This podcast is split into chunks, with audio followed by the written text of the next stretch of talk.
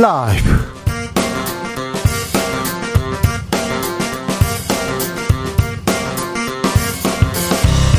이천이십삼년 사월 이십팔일 금요일입니다. 안녕하십니까, 주진우입니다. 한미 정상회담은 마무리됐습니다. 이렇다 할 경제 성과 적다는 평가지만 안보 관련 논의 많았습니다. 이번 한미 정상회담 핵심 의제는 북핵 확장 억제 방안.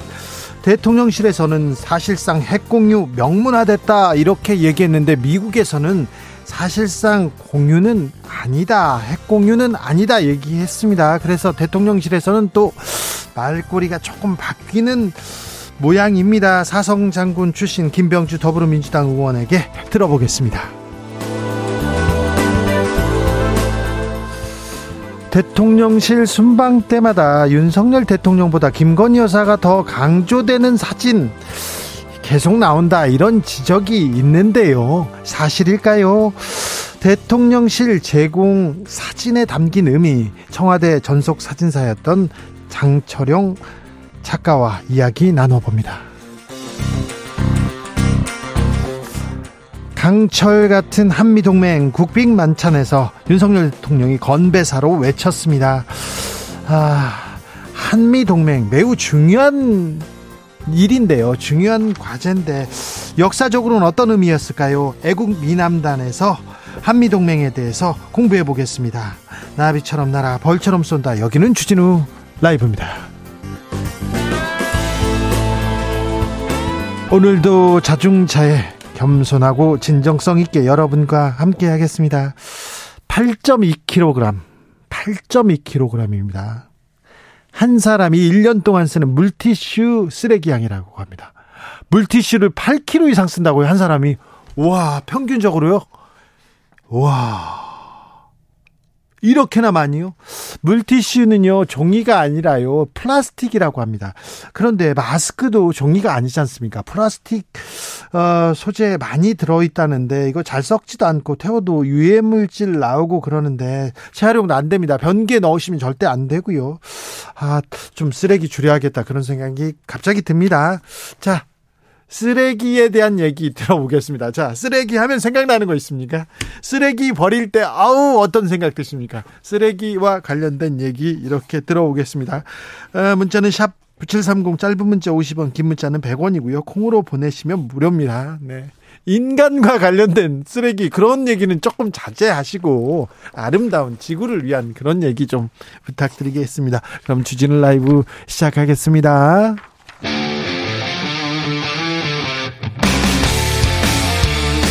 탐사보도 외길 인생 이십 년.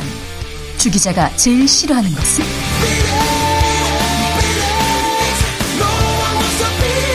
이 세상에서 비리와 부리가 사라지는 그날까지, 오늘도 흔들림 없이 주진우 라이브와 함께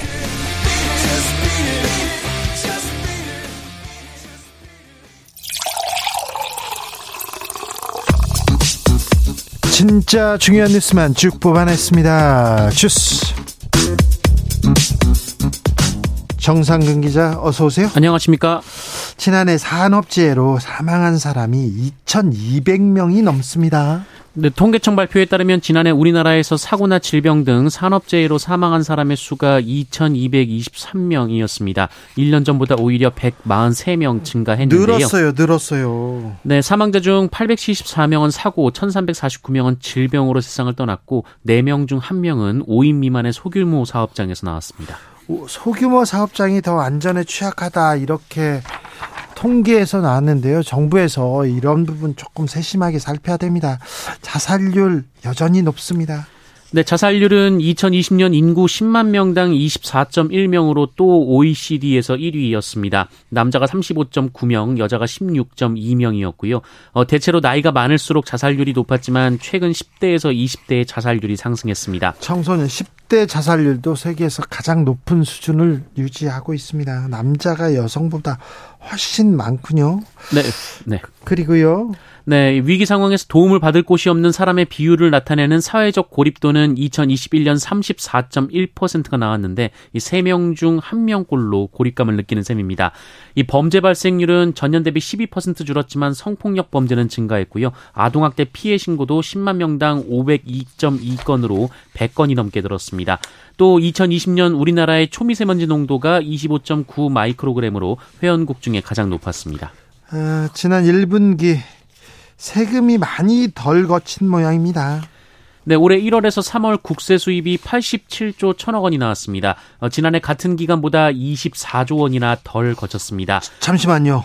지난해 같은 기간보다 이십사조 원 덜 거쳤다고요? 네, 국세 수입 예산 대비 진도율은 삼 월 이십일 점 칠 퍼센트로 어, 지난해 삼 월 이십팔 점 일 퍼센트는 물론 최근 오 년 평균 삼 월 진도율을 크게 밑돌았습니다. 부동산세, 그다음에 법인세 깎아줘가지고 세금의 어, 세수를 메울 수 있을까 이렇게 얘기했는데 이거 세수 부족하는 거 아닌가 이거 걱정입니다. 저희가 시간을 가지고 이 부분은 좀 좀 짚어봐야 되겠습니다.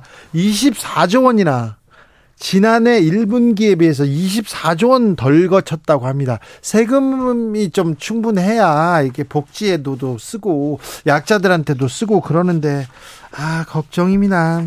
음, 윤석열 대통령 미국 의회에서 영어 연설했습니다.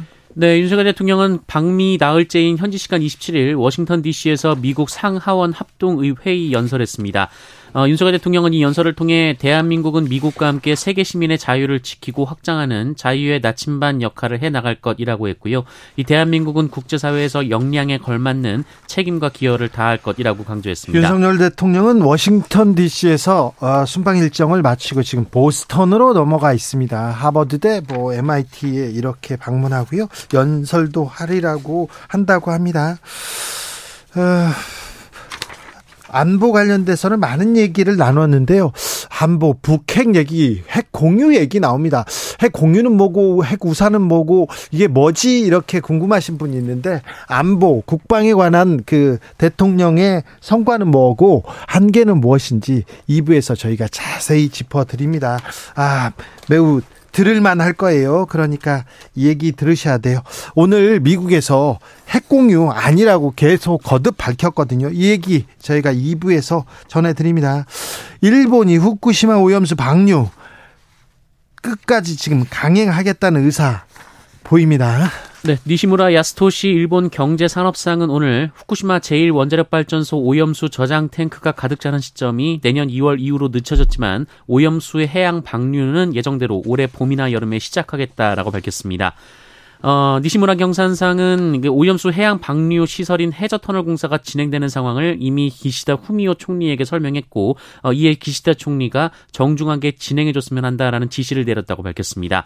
앞서 도쿄전력은 후쿠시마 제일 원전 오염수 저장 탱크의 만재 시기가 올해 여름에서 가을에서 어, 내년 이 월에서 유 월쯤으로 늦춰질 것으로 예상된다 어, 이렇게 발표를 했던 바 있습니다. 아, 이 부분, 이 부분은 정말 심각한 문제인데 우리 정부에서도 강하게 경고를 해야 됩니다. 그리고 또 어, 일본 말고 다른 나라들과 연대해서 얘기를 해야 일본 시민사회 양심 있는 사람들도 목소리를 내기 시작할 텐데 후쿠시마 오염수 방류 강행 의사를 일본이 계속 보이고 있다는 거 아, 간단한 문제가 아닌데 걱정입니다.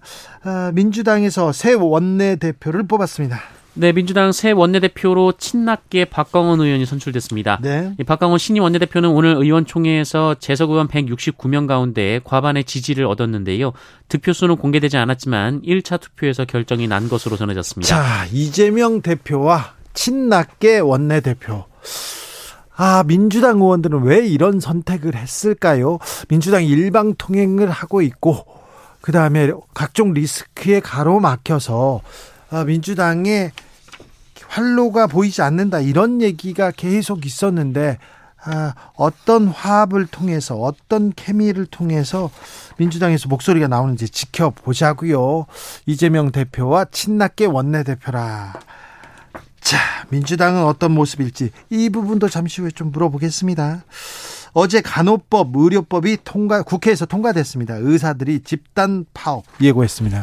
네, 의사와 간호조무사 단체를 포함한 열세 개 보건의료 단체가 어제 간호법 제정안의 국회 통과에 반발해 총파업을 선언했습니다. 이들은 간호사의 업무 범위 등을 규정한 간호법 제정안과 의료인이 금고 이상의 형을 선고받는 경우 면허를 취소하게 하는 의료법 개정안을 반대해왔습니다. 이 간호법은 간호사의 처우 개선법으로 불리지만 의사들은 이 간호법에 포함된 지역사회 간호라는 표현이 간호사의 역할을 병원 밖까지 확대시킬 것으로 보고 있습니다. 어, 간호사가 단독으로 개원하는 길을 열게 될 것이다, 이렇게 반발을 하고 있는데요. 하지만 의료법 삼십삼 조에는 간호사가 단독으로 개원할 수 없다라는 반론도 있습니다. 의사가 아니면 의사가 아니면 병원을 우리나라에서는 그 개업할 수 없습니다. 어 이상하다. 파티시가 아니어도 빵집 열 수 있잖아요, 이런 얘기하는데 외국에서는 의사가 아닌 사람들도 병원을 개업하기도 합니다. 어, 생각해보면 근데 대형병원은 대형병원의 병원장은 의사가 아닌 사람들도 있을 수 있잖아요. 삼성도 현대도 가지고 있잖아요. 이런 얘기가 있는데 이런 어, 이런 기본적인 고민이 아니라 지금 의사들이 단체 행동 나서겠다 이렇게 얘기합니다. 정부는 뭐라고 합니까? 네, 뭐 정부는 오늘 긴급상황 점검회의를 열고 보건의료 재난위기 관심 단계를 발령했습니다. 어, 경보는 관심, 주의, 경계, 심각 등 사 단계로 나뉘는데요. 네. 관심은 가장 낮은 단계로 파업 예고 단계에서 발령됩니다. 하... 무거운 화물이 굴러떨어졌어요. 열 살 아이가 참변을 당했습니다. 네, 부산의 한 초등학교 부근에서 일 점 오 톤짜리 원통형 화물이 굴러와 시민들을 다쳤습니다. 이 사고로 열 살 아동 한 명이 숨지고 다른 아동 두 명과 삼십 대 여성이 다쳤습니다. 아, 이걸 어찌 얘기할지 참 이게 좀 아니고 완전 안전사고 아닙니까? 네, 사고는 아. 오늘 오전 여덟 시 이십이 분쯤 등교 시간에 발생을 했습니다. 아, 안타깝습니다. 안전하게 지켜줬어야 되는데. 주스 정상근 기자 함께했습니다. 감사합니다. 고맙습니다. 쓰레기 잘 버리는 것도 중요합니다. 쓰레기 하면 무슨 생각하세요? 이렇게 물어봤더니요, 팔일팔칠 님, 그래서 저는요 물티슈 여러 번 씁니다. 버리기 전에 마지막으로 찰, 창틀 닦고 버립니다, 얘기합니다. 황경희님, 이제 물티슈 안 쓰려고요. 편하긴 한데 쓸 때마다 양심에 찔려요. 아, 그러십니까? 네. 이공구오 님, 어떻게 하셨나요? 쓰레기 얘기하니까 반품도 안 되고 버리지도 못하는, 네, 네. 그런 사람도 생각납니다. 어, 팔사삼공 님, 저희 오빠는 잘 씻지도 않고요. 청소도 안 해서 저 인간 언제 인간 되나 했는데 매일 샤워하느라고 물과 비누 쓰고 매일 청소하느라 물티슈 몇 장 쓰는 저보다 애국자인 것 같아요. 애국자인지는 잘 모르겠지만 지구의 환경에는 매우 도움이 됩니다. 그 오빠 뭐라고 할 게 안 되네요. 네. 그러니까, 아, 네. 어, 내 생각만 하면 안 됩니다. 주진우 라이브.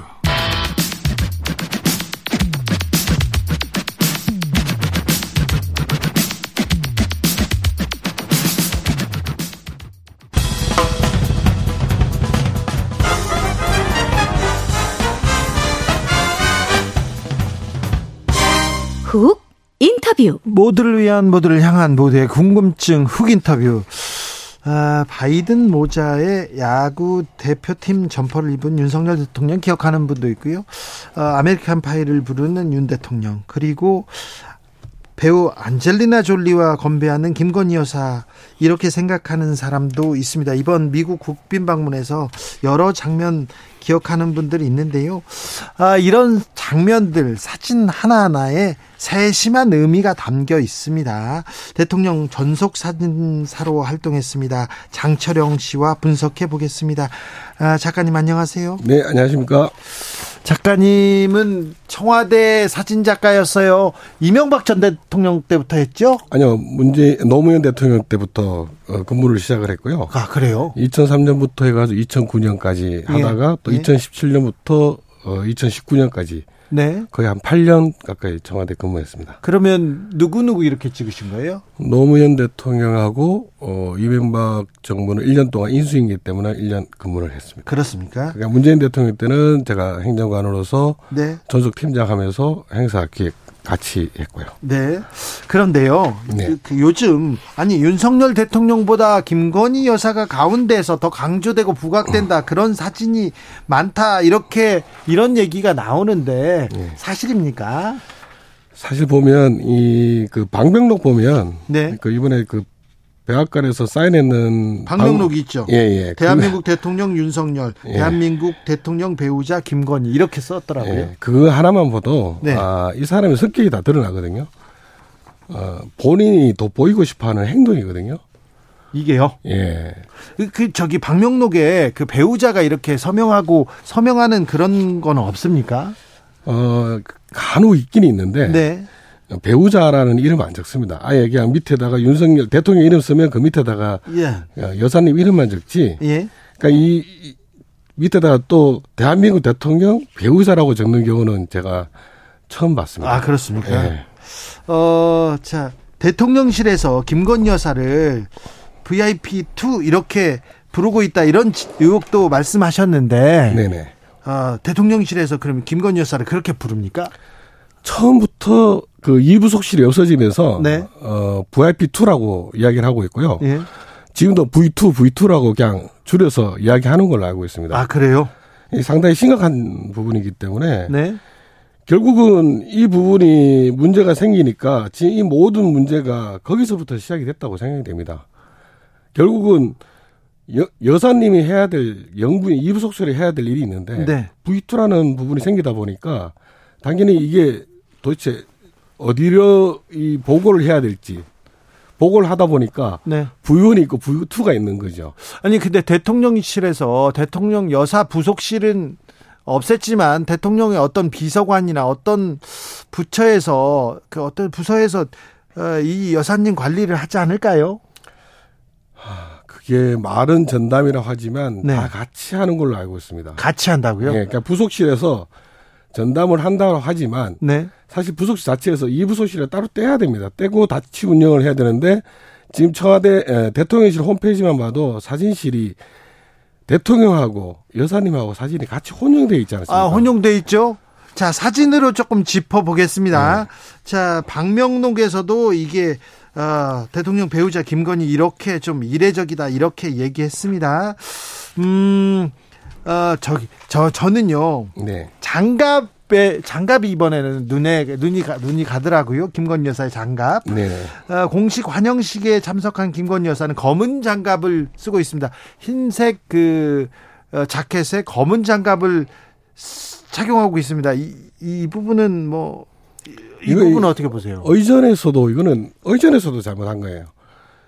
이 부속실에 있었으면 이 장갑 네. 착용 안 시켰을 겁니다. 아니, 절대. 자, 근데 장갑 끼는 게 잘못된 건 아니잖아요. 아닌데 네. 공식 환영식이잖아요. 네. 환영식에다가 까만색을 착용한다는 것은 보통 이제 유럽에서는 까만색을 착용하는 것은 장례 장례라든가 이럴 때 착용 착용하는 건데 아. 고, 공식 환영식에 네. 이걸 떡하니 까만 장갑을 썼어요. 그다음에 이게 조선일보 일면에 크게 또 쓰시더라고요. 네. 보면서 한참 웃었습니다. 이 내용을 아, 보고. 환영식에서 장, 다, 다른 분들은 손을 장갑을 안 썼는데 네. 어, 여사님만 이렇게 검은 장갑을 낀 거 이것도 조금 이례적이다. 그리고 또 음, 안젤리나 졸리하고 이렇게 건배할 때 네. 하얀 장갑을 쓰셨던가요? 네네네. 이, 하얀 장갑은 뭐, 뭐, 어, 뭐죠? 어떻게 봐야죠? 에, 보통 이제 이게 장갑이라는 게 예. 용도가 다양할 수 있거든요. 네. 밖에서 유럽에서 원래는 이제 이 장갑이라는 게 유행이 됐는데 네. 중세 유럽 중세에서는 귀족들이 하인들한테 악수할 때 이제 장갑 안 벗고 악수하기도 하고 밖에서 추울 때 예. 이제 장갑을 안 벗고 악수하기도 하는데 실내에서는 테이블에서 이렇게 건배할 때도 장갑을 끼셨어요? 낀 적이 없죠. 대부분이 네. 실내에서는 장갑을 벗고 악수하는 게 예의라고 보거든요. 네. 특히 한국인 한국 사람이 예. 외국 사람하고 이야기할 때 예. 이 장갑 끼고 하는 게 과연 이게 유럽 사람, 그러니까 미국 사람이라도 과연 이게 올바른 행동일까? 네, 어떻게 받아들일지 좀 예. 봐야 되겠습니다. 그런데 어, 혹시 이렇게 이게 대통령들이 만나는 만찬이고 그럴 때는 예. 예를 좀 따지기도 하고 네. 국제적인 매너가 있는데요. 혹시 장갑 벗으세요. 옆에 가서 이거 좀 안 안 맞으면 옆에 가서 살짝 말하면 되잖아요. 근데 그런 것도 좀 지금 적용되지 않는 것 같습니다. 저 그 작가님이 보시기에 이번 이번에 이 그 미국 순방에서 좀 기억에 남는 장면이나 그런 사진이 있습니까? 지금 의전이 가장 의존도 문제가 되는 것 같아요. 이 의존. 모든 것이 네. 의존도 문제가 되는 게, 한 예를 들자면 그 머스크 테슬라 씨이오 만나는 장면이 있어요. 대통령하고 네네. 두 분이 앉아 있는 장면인데 네. 보통 우리가 그 우리가 바라봤을 때 네. 왼쪽에 대통령이 앉고, 보통 그렇죠. 우리가 봤을 때 대통령이 왼쪽에 앉고 오른쪽에 손님이 앉죠. 그렇죠. 그런데 네. 만약에 이제 그 양국 대통령이, 우리가 남 남의 부시 그 지금 바이든 대통령, 미국 대통령 만났으면 바이든이 오른쪽에 오른쪽에 오른쪽에다가 자기 왼, 왼쪽에, 왼쪽에 손님을 앉히죠. 손님을 앉히죠. 네. 그러면 기업은 원수급이 아니잖아요. 대통령급이 네네. 아니면 네. 항상 왼쪽에 앉히죠. 네. 우리가 바라봤을 때 오른쪽이죠. 오른쪽에. 그런데 그 실내에서 그 씨이오 만나면 접견했는데 네. 아니 거의 원수급으로 앉혔더라고요. 아, 앨런 머스크가 왼쪽에 앉고 대통령이, 윤석열 대통령 오른쪽에 앉았네요. 네. 네. 이걸 보면서 아니 뭐 의전은 어, 여러 가지 방, 방식이 있을 수 있지만, 기업에서는 좋은 게 좋은 거다라 할 수 있지만, 이거는 대한민국 국가 대표로 간 거예요. 그렇죠. 의전이 네. 또 이, 이거 예의가 저, 있는 거거든요. 네. 그러면 태극기가 바로 또 뒤에 있잖아요. 머스크 뒤에. 네. 그럼 당연히 대통령이 그 앞에 앉으셔야죠. 네. 머스크는 하나의 기업이지 않습니까? 네. 그럼 당연히 손님이고. 네. 이 의전이 일단 기본적으로 잘못됐고요. 네. 그 다음에 그 대통령님이 그 저 영빈관, 예? 영빈관에서 저기 넷플릭스 대표하고 만나서 접견할 때, 물론 네. 야외라 하지만 예? 거기에 또 아니 그 이때는 대통령이 또 왼쪽에 앉았어요. 앉았어요. 네. 앉았으면서 오른쪽에 넷플릭스 대표가 앉았으면 예. 그러면 대통령 오른쪽에 여사님이 앉아야 되는데, 대통령 옆에 지금 김건희 여사가 앉아야 되는데 지금 예. 넷플릭스 대표 옆에 앉았어요. 예. 손님 쪽이에요. 손님 쪽 라인에. 아. 아, 그렇군요. 예. 예, 이게 우리 우리 사람들이 이쪽에 앉고 예. 어, 손님들은 오른쪽에 앉아야 되는데 손님 쪽에 중간에 김건희 여사가 앉아 있네요. 예. 이거 이거 왜 그러죠? 어이전에 무슨 생각을 이렇게 해가지고 이거를 왜 찍어서 보도를 했는지도 모르겠어요. 오히려 있는 사진 같으면 네. 외교부에서 아예 막 말렸을 것 같은데 안, 내, 안, 내, 내지 안, 안 내지, 내지 말아 했을 거예요. 그냥 자, 두 분만 찍어서라 했을 네. 거예요. 자, 근데. 예. 에, 저, 대, 대통령 전속 사진사로 이렇게 계속 이런 의식들, 이런 그 행사들 이렇게 참여하잖아요. 예. 자리 앉히고 사진 찍고 이런 것도 굉장히 중요합니까? 되게 중요합니다. 그래요? 예. 왜냐하면 이 사진 한 장이 네. 메시지거든요. 그렇죠. 하나의 언어이기 때문에 네. 국제적인 관례의 이 대표적인 사진을 전달하기 때문에 태극기가 살짝 뒤집혀도 네. 한국 난리, 난리 나지 않습니까? 그 태극기 제일 먼저 봅니다. 네. 태극기 잘못 나오면 안 되기 때문에 사진 찍는 사람이 태극기 제대로 나왔나, 제대로 태극기 보고, 어, 태극기 제일 처음 보고, 네, 대, 대통령 자리, 네, 그 다음에 어디서 악수할지, 네, 그 다음에 동선 확인하고, 네, 그 다음에 기념사진 어디서 찍을 것인지, 네. 그 다 파악하고 준비를 하거든요. 네. 그런데 그런 게 전혀 뭐 대충 하는 것 같아요, 느낌이. 의전도 준비가 안 된 것 같고, 만약에 잘못 찍었다 내보내지 않습니다, 이거는. 그렇죠. 그 다 내보내요. 그리고요. 네. 조금 이런 생각해보는데, 대통령실에서 예. 아, 중요한 사진보다 김건희 여사가 잘 나온 사진만 이렇게 내보낸다, 이런 생각 조금 조금 들어요. 조금 드는 게 아니고 엄청 들어요. 엄청 들어요? 에디터가 누구지 뭐 저번에도 제가 그래서 에디터 잘라라. 예. 그리고 이 에디터가 그렇게 했는데 대통령실에서 아무도 이야기하지 않는 것 자체가 문제가 심각한 거다. 결국은 사람들이 자꾸 이렇게 최초로 잘못된 게 이루어지다 보니까 사람들이 김건희 여사가 대통령이다라는 얘기까지 나오는 거 아닙니까? 그러니까 빨리 이부속실을 만들어서 분리시켜야 되고, 대통령실의 여사님 사진은 빼야 돼요.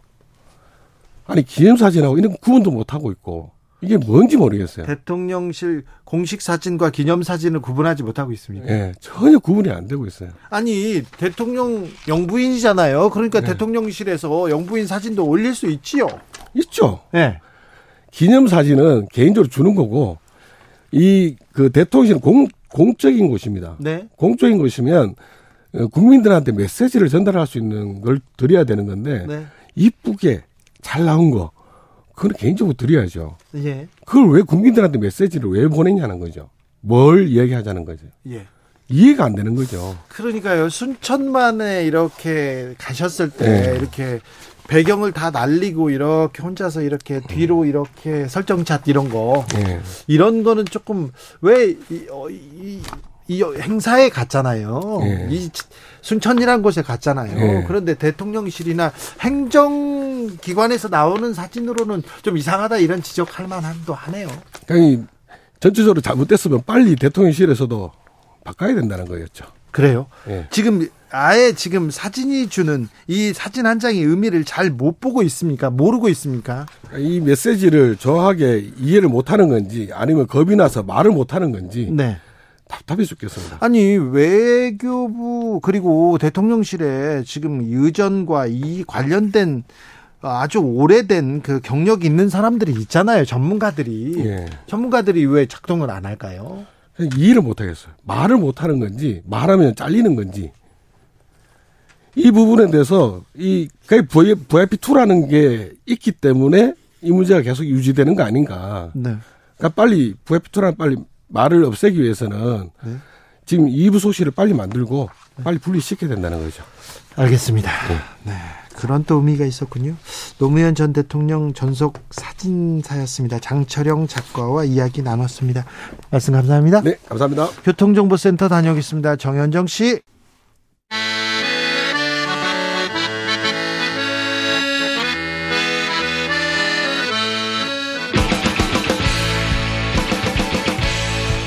역사를 잊은 민족에게 미래는 없다. 역사에서 배우고 미래를 열어 가겠습니다.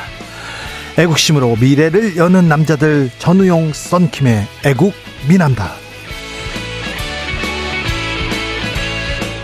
애국 미남단 일 호 역사학자 전우용 어서 오십시오. 네, 안녕하세요. 이 호 역사 스토리텔러 썬킴 어서 오십시오. 네, 안녕하십니까. 썬킴입니다. 네, 오늘은 한미 동맹의 역사에 대해서 공부해 보겠습니다. 윤석열 대통령이 미국에 미국에 가셨습니다. 국빈 방문했는데 어, 이번 윤석열 대통령의 방미에서 기억에 남는 장면이 있습니까? 전우용 선생님? 뭐 노래 부르신 게 제일 기억에 남겠죠. 아, 그렇습니까? 아메리칸 파이. 어... 너무 좀 이례적이었죠. 아, 예. 그러니까 우리나라 국빈 방문한 외국 국가 원수가 노래 부른 적도 없고 네. 또 우리가 다른 나라의 국빈 방문해서 노래 부른 적도 없어요. 그게 의전상 또는 이제 국가 이미지상 어떤 영향을 미칠지는 좀 두고 봐야 될 것 같으네요. 네. 저는 그게 꼭 그게 잘한 일인지 네. 굉장히 좀 그 어떻게 보면 쇼킹하고 어떻게 보면 굉장히 좀 그 센세이셔널한 그런 현상이긴 한데, 어, 그게 이제 정말 그 한국 외교사에서 어떤 기록으로 남을지 네. 좀 봐야 될 것 같습니다. 조 바이든 대통령이 아들들과 함께 불렀던 노래다. 그래서 준비했다면 굉장히 오랫동안 준비하고 음. 배려를 한 건데요. 자, 썬킴 선생님은 어떤 장면? 어, 윤석열 대통령의 영어 의회 연설. 네. 일단은 팩트는 발음은 굉장히 좋았어요. 좋습니까? 놀라웠습니다. 그렇습니다. 평균 이상이었어요. 아, 네네. 근데 아쉬운 점은 뭐냐면 굳이 거기서 영어 연설을 할 필요가 있었나. 아, 그럴까요? 아, 네, 네. 그, 아주 기본적인 이제 그 뭐라고 할까요? 어, 이 우려가 되는 건 뭐냐면은 네. 만약에 그 한국에 대해서 잘 모르는 미 국민들이 있다고 치고 네. 아니면 또 제삼자가 있다고 하면은 저 나라는 영어가 공용어구나. 적어도 제일 언어구나. 국가 원수가 와가지고 영어로 연설하는 거 보니까 그냥 오해가 있을 수도 있는 거거든요. 네. 그리고 또 어, 아무리 영어를 잘한다고 하더라도 굳이 공식석상에서 영어를 하는 것은 우리의 약간 자존심이 상하는 일이 아닌가. 이, 이 프랑스 같은 경우는 아시다시피 어, 프랑스 길거리에서 누군가 영어로 뭘 물어보면 절대로 대답 안 해줘요. 네. 요, 요즘은 해줘요. 요즘은 네. 뭘 살 것 같으면 해줍니다. 뭘 살 것 같으면. 보통 때는 아 몰라 이렇게 하고. 아 갑니다. 그러니까. 네. 조금이라도 프랑스어를 시도를 하면 그때 도와주죠. 아, 그렇죠. 그러니까요. 아, 국가 원수가 굳이 영어를 해야 될까? 이 중차대한 순방에서 다른 걸 좀 준비하지. 그런 지적도 있는데 아무튼 미국 사람들한테 미국 정계에 아, 노력하는 모습을 보이는 이런 어, 자세 이거 어떻게 평가할지 좀 지켜보겠습니다. 뭘 위한 속... 노력인지를 좀 봐야 될 것 같습니다. 알겠습니다. 같잖아요. 속보 네. 알려드리겠습니다. 일본 경제산업성에서 한국 화이트리스트 재지정했다는 교토통신의 보도가 나왔습니다. 아, 우리는 그렇게 일본한테 미국을 순방하면서도 일본한테 무릎을 꿇으라 뭐 하지 않겠다 역사적인 얘기를 굉장히 국민의 자존심을 상해가면서까지도 이렇게 얘기하는데 일본에서는 계속 뒤통수를 때리고 있는데 하, 한숨이 납니다. 자, 미국 문제를 다시 갈까요? 한미동맹의 역사 어떻게 됩니까? 친미파는 언제부터 나왔습니까? 자, 궁금합니다. 그걸 떠나서요. 근데 네. 미국과 처음 이제 접촉한 네. 접촉한 것이 천팔백육십육 년 병인양요하던 해에 예. 제너럴 셔먼 사건이라고 하는 사건이 네. 있었어요. 그러니까 미국 상선 상선인데 대체로 이 당시 상선들은 대략 뭐 십육, 십칠 세기, 십육 세기부터 그 뭐 십구 세기까지도 어, 상선이다가 때로 이제 좀 약하다 싶으면 또 이제 약탈도 하고 뭐 그러는 정도의 배였었는데. 그러니까요. 예. 이 배가 어, 이제 서울로 들어올 생각을 하고 네. 어, 이제 우리나라로 왔는데. 이게 당시만 해도 지도, 이 수로 해도가 별로 좀 정확치 않아서 한강인 줄 알고 거슬러 올라간 강이 대동강이었어요. 네. 그래서 대동강에서 어 이제 군민의 공격을 받고 예. 뭐 대동강을 거슬러 올라가면서 통상을 요구하고 한포를 쏘고 하다가 공격을 받고 침몰한 사건이 있었죠. 이게 이제 우리와 미국이 접촉한 최초의 사건이었을 거예요. 그 북한에서는 그 제너럴 셔먼호를 불질른 사람이 김일성의 증조부다라고. 네. 김응호가 뭐 그랬다고 네. 하는데, 이제 그건 이제 자기들의 이제 반미 투쟁의 역사가 김일성 일가로부터 시작된다는 얘기를 하고 싶어서 그런 거였고, 네. 그리고 나서 이제 이 사건이 이제 꼬리에 꼬리를 물어요. 제너럴 셔먼호가 사라졌으니까 네. 미국에서 찾으러 오잖아요. 그렇죠. 그래서 그 찾으러 오는데 찾으러 온 이제 배가 어 그 강화도에 와서. 네. 이제 그 행방을 네, 알려달라, 네. 행방을 알려달라. 그리고 이제 송신문을 보내고 갔다가 또, 또 오죠. 네. 또 와서 이번에도 이제 조선 정부가 그 응답을 안 하니까 또 강화도를 점령하는. 아니 근데 와서 영어로 했을 거 아니에요? 그렇죠. 안데 근데 중국인들이 있고, 네. 아, 또 이제 영어가 되는 천주교 신자들도 있었고, 아, 그러니까 그렇군요. 이제 네. 뭐 그 통. 굉장히 좀 흥미로운 것이 천팔백칠십일 년에 이제 신미양요라고 하는 사건이 네. 일어났는데. 이때 이제 한국의 문정관이라고 해서 도대체 왜 왔는지 궁금하니까 어, 간 거죠. 예. 가서 배에 올라갔다가 어, 말은 잘 안 통했는데 어쨌든 통상을 요구한다는 사실은 알고 맥주를 한 아름 안고 이제 선물로 받고 내려왔어요. 예. 이게 우리나라에 상륙한 첫 번째 맥주였고 예. 어, 그리고 어, 이제 국내에서 찍힌 국내에서 한국인을 찍은 그러니까 그 전에 중국에 가서 사진 카메라 앞에 섰던 한국인들은 몇 있어요. 예. 네, 한국에서 한국 풍경과 사람이 찍힌 최초의 사진을 이제 이 사람들이 남겼죠. 네. 그랬다가 이제 천팔백팔십이 년에 이때는 뭐 신미양요 때는 우리가 이제 미국과 싸웠죠. 예.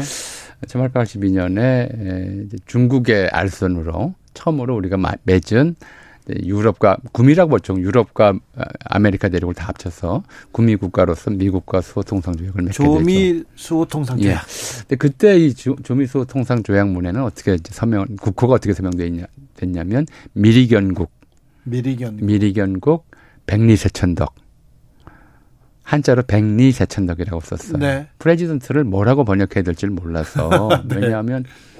왕이라고 하는 건 이제 하늘이 임명하는, 지명하는 사람이라고 생각을 했고요. 네. 그러니까 천명을 받아서, 어, 백성을 다스리는 것이 정치인데, 왕이. 이건 뭐 백성들이 뽑은 무슨 추장 같은 사람이 그 국가 원수라고 하니까 이걸 호칭할 게 없는 거예요. 한자 문화에서는. 적당한 호칭이 없어서 백리세천덕이라고 썼다가 나중에 일본인들이 번역한 대통령이란 말을 이제 받아서 쓰게 된 거죠. 네. 중국은 아직도 대통령이란 말 안 써요. 총통 쓰죠. 예. 네. 참 방금 그 교수님 말씀하신 것처럼 이제 천팔백팔십이 년에 조미 수호 통상조약이 체결된 다음에 바로 그 다음에죠.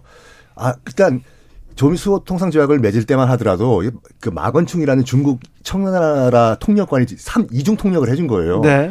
도저히 그때 그러니까 서로의 그 말이 안 통하니까 네. 몇 년 후에 서로의 말이 문제 없이 통할 때 다시 협상을 하자. 예. 그래서. 도대체 미국이라는 나라가 어떤 나라냐. 그래서 네. 천팔백팔십삼 년에 예. 이제 보빙사라고 해서 한번 미국 가서 가, 가서 보고 와라. 예. 그래서 민영익 등등등이 이제 배 타고 이제 샌프란시스코 거쳐가지고 기차를 타고 쭉쭉쭉 건너서 이제 뉴욕까지 들어가는데 그때만 하더라도 이미 뉴욕은 마천루가 형성되는. 형, 아, 그렇죠. 그럴까요. 네. 야, 이게 무엇인가. 네. 그리고 또 몇 년 전에는 이 에디슨이 전구, 전기를 또 발명을, 전구를 발명했어. 그렇죠. 가동을 본 거예요.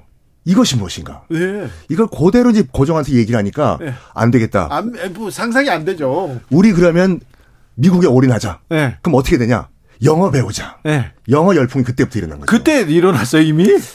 어, 조금 좀, 좀 부연하자면. 네.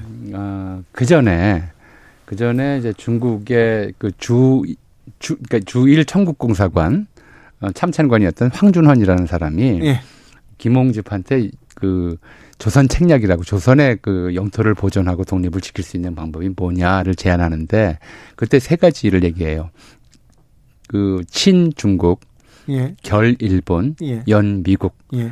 미국과 그러니까 무슨 얘기냐면 이제 중국의 이 친은 중국의 당시 사대 하는 네. 상태니까 부모처럼 삼겨라요. 네. 그러니까 사실은 우리가 친일파, 친미파 옛날에 이런 말을 쓸 때 이 친은 네. 우리가 만든 말이 아니에요. 일본에서. 예, 친일파란 말은 일본인이 만들어, 일들이 만들었어요. 그리고 예. 이 친자는 그 사람들이 보기에는 부모처럼 섬기다란 뜻이라서 예. 친일파는 이제 친중국은 중국을 부모처럼 섬기고 중국의 품 안에 있고. 부친 모친할 때. 그렇죠. 예. 결일본은 일본과 동맹을 맺어라. 그리고 연미국은 미국과 연합 관계를 형성해라. 이렇게 하고 많은 나라 중에서. 왜냐하면 러시아를 주적으로 봤기 때문에. 예. 이것 때문에 좀 난리가 났었죠, 국내에서는. 네. 그렇게 멀리 있는 나라에서 오므로 어떻게 요청하냐면 러시아는 바로 옆에 있는데 예. 그 당시만 해도 미국의 도움을 요청할 수 없다고 생각했고. 그리고 그런 상황에서 가장 먼저 이제 미국과 통상 조약을 맺었던 거고요. 그리고 그러자마자 미국에서 이제 타역 외교관이었던 푸트를 우리나라에 보내요. 이제 최초의 주한 미국 공사가 되는 거죠. 네. 그러니까 푸트가 왔으니까 아까 보빙사 말씀하셨는데 네. 보빙사는 그렇게 외교관을 보내줬는데 우리는 상주 외교관을 보낼 형편은 못 되니까 감사 인사를 인사나 드리자. 그렇게 해서 이제 떠나게 된 게 보빙사였죠. 근데 그 참 일단 그 민영애 등등등이 예. 아까 대통령 그러니까 이 백성들이 뽑은 왕도 아니고 추장도 아니고 뭔가 네. 그러니까 뉴욕에서 호텔에서 만나기로 돼 있었어요. 네. 근데 어, 이제 그 미국식 인사법을 다 이제 숙지를 한 상태고. 예. 근데 생각보다 미국 그때 아들 대통령이 너무 일찍 온 거예요. 네. 순간적으로 바짝 엎드려가지고. 저랬어요. 저라는 그 사파가 지금도 남아있죠. 아, 그래요? 그리고 또 이제 그 영어에 대해서 말씀을 드리면은 이하영이라는 그 인물이 있는데. 네. 그 울산의학대 이제 그 외교, 외무대신을 지냈던, 어, 부산 초량에서 찹쌀떡을 팔던 소년이었는데 네. 나중에 이제 고종의 주치가 되는 알렌의 조수로 들어갑니다. 네. 그래서 조금 조금씩 이제 영어를 배우기 시작을 해요. 네. 근데 이제 고종의 통역을 하기 위해 가지고는 당연히 이제 이 이하영이 필요한데 어 일단은 누군지 모르겠고 그러니까 네. 최소한의 이제 직책을 주면서 이제 그 궁 안에 들입니다. 그러면서 이제 사다리처럼 쑥쑥쑥쑥 승진하는데 그게 소문이 다 난 거예요. 네. 그래서 당시에는 영어를 배워야지 우리가 이 출세할 수 있다라는 분위기가 형성이 된 거죠. 네. 그것도 있고 그 푸트가 미국 공사로 와서 이제 그 모빙사들의 보고를 받고 나서는 이제 미국의 올인이라기보다는 미국이 그렇게 그 신기한 것들이 많으니까 받아들여야 되겠다. 네. 최초로 수입한 것이 전등이었어요. 아. 미국에서 가져왔군요. 에디슨이 백열등을 개발한 그 다음 다음 해인가 굉장히 네. 빨리 가져왔어요. 그러네요. 예, 그래서 이 백열 그 에디슨은 이제 에디슨 당시 전기 주식회사인데 생판 모르는 나라가 새로 외교 관계를 이제 맺었는데 전등을 달라고 그러니까 이게 수입이 장사가 될지 모르게 돼서 좀 싸게 보내줬는데 이제 문제는 이게 말썽을 부려서 발전기를 이제 경복궁 향원정 옆에다 발전기를 설치하고 건천궁 일대 전등을 달았는데. 발전기가 자주 고장났어요. 네. 재가동 시킬 때 굉음이 나고 하, 하는 데다가 그래서 향원정 물고기가 다 죽었고요. 전등은 또 수시로 꺼져서 예. 이 전등의 초기 별명은 건달불이었어요. 건달불. 건달처럼 지멋대로 꺼졌다 켜졌다 한다고. 네. 그러고 나서 이제 같이 그 초빙을 요청했던 것이 무관학교를 지도하는 이제 무관 네. 교사, 네. 어, 무관학교 교사하고 또 영어와 어, 신문물을 가르칠 교사들이었어요. 그래서 만들어진 것이 아까 말씀하셨듯이 유경공원, 그다음에 무관학교. 네. 그러니까 어, 초기 천팔백팔십 년대에 많은 그 신문물 도입이 일단 이 정부 차원에서도 미국을 이제 주로 미국과 연결하려고 했고요. 또 하나는 선교사들. 음. 당시 천팔백육십 년대, 육십 년대 중반부터 미국에서 제삼 차 대각성 운동이라고 해서. 음. 기독교인들의 해외 선교붐이 일어요. 네. 그 선교붐이 이는 과정에 와중에 새로 미국과 수교한 이 조선이라는 나라에 아직도 개신교가 없다라는 음. 걸 알려져서 천팔백팔십사 년 사 년이죠. 사 년 겨울에 아까 말씀하신 알렌을 빌드로 해서 그 이듬해 스크랜턴, 언더우드, 헤론 그다음에 저 그 유명한 아펜젤러 어, 이런 사람들이 다 이제 몰려 들어와서 그 선교를 하면서 병원도 세우고 학교도 세우고 그래서 이런 과정들이 첫 번째로는 이제 미국에 대한 친밀감을 어, 형성하는데 한 도움이 됐고 무엇보다도 조미수호통상 조약 제일 조가 양국은 그때 이미 이제 준동맹적 약속을 했어요. 네. 어느 한 나라가 남의 나라로부터 수모를 당하거나 침략을 당하게 되면 힘을 다해 돕는다라고 하는 함의 상호 방위 조약 같은 그렇죠. 거죠. 왜? 그런 조항을 집어넣음으로써 우리가 어려운 일을 할 때 도와주겠다고 조약문에 일본은 그런 거 안 썼거든요. 네. 조약문에 써준 나라 그래서 미국에 의존하는 마음들이 굉장히 컸죠. 근데 그때 이제 미국의 신문물이 들어오고 우리가 개화를 하는 그런 상황이었는데 그때 정신을 바짝 차리고. 미국하고도 잘 지내고 중국하고 러시아하고도 잘 지내고 그랬으면 일본 침략은 또 막았을 텐데. 그런데 방금 우리 교수님께서 말씀하신 것처럼 우리 기자님도 말씀하신 것처럼 처음엔 분위기는 좋았어요. 네. 그 들어왔던 그 선교사 가운데서 호모 헐버트라는 사람이 계시는데 네. 어, 정말 우리나라를 양심적으로 도와주려고 했었습니다. 예. 그리고 방금 교수님께서 말씀하신 것처럼 이제 천구백오 년도에 이제 을사늑약으로 우리가 외교권을 뺏기잖아요. 예. 그리고 이제 조미 수호통상조약에 이제 약간 한미 바, 상호 방위적이 있잖아요. 예, 있어요. 그래서 호모 헐버트가 예. 미국으로 건너갑니다. 네. 건너가서 당시에 이제 시어도 루즈벨트 대통령한테 이거 보라고 지금 일본이 지금 대한제국을 지금 강탈하려고 하고 있는데 그 지금 조미 수호통상조약에 따라 가지고 대한제국을 도와줘라. 네.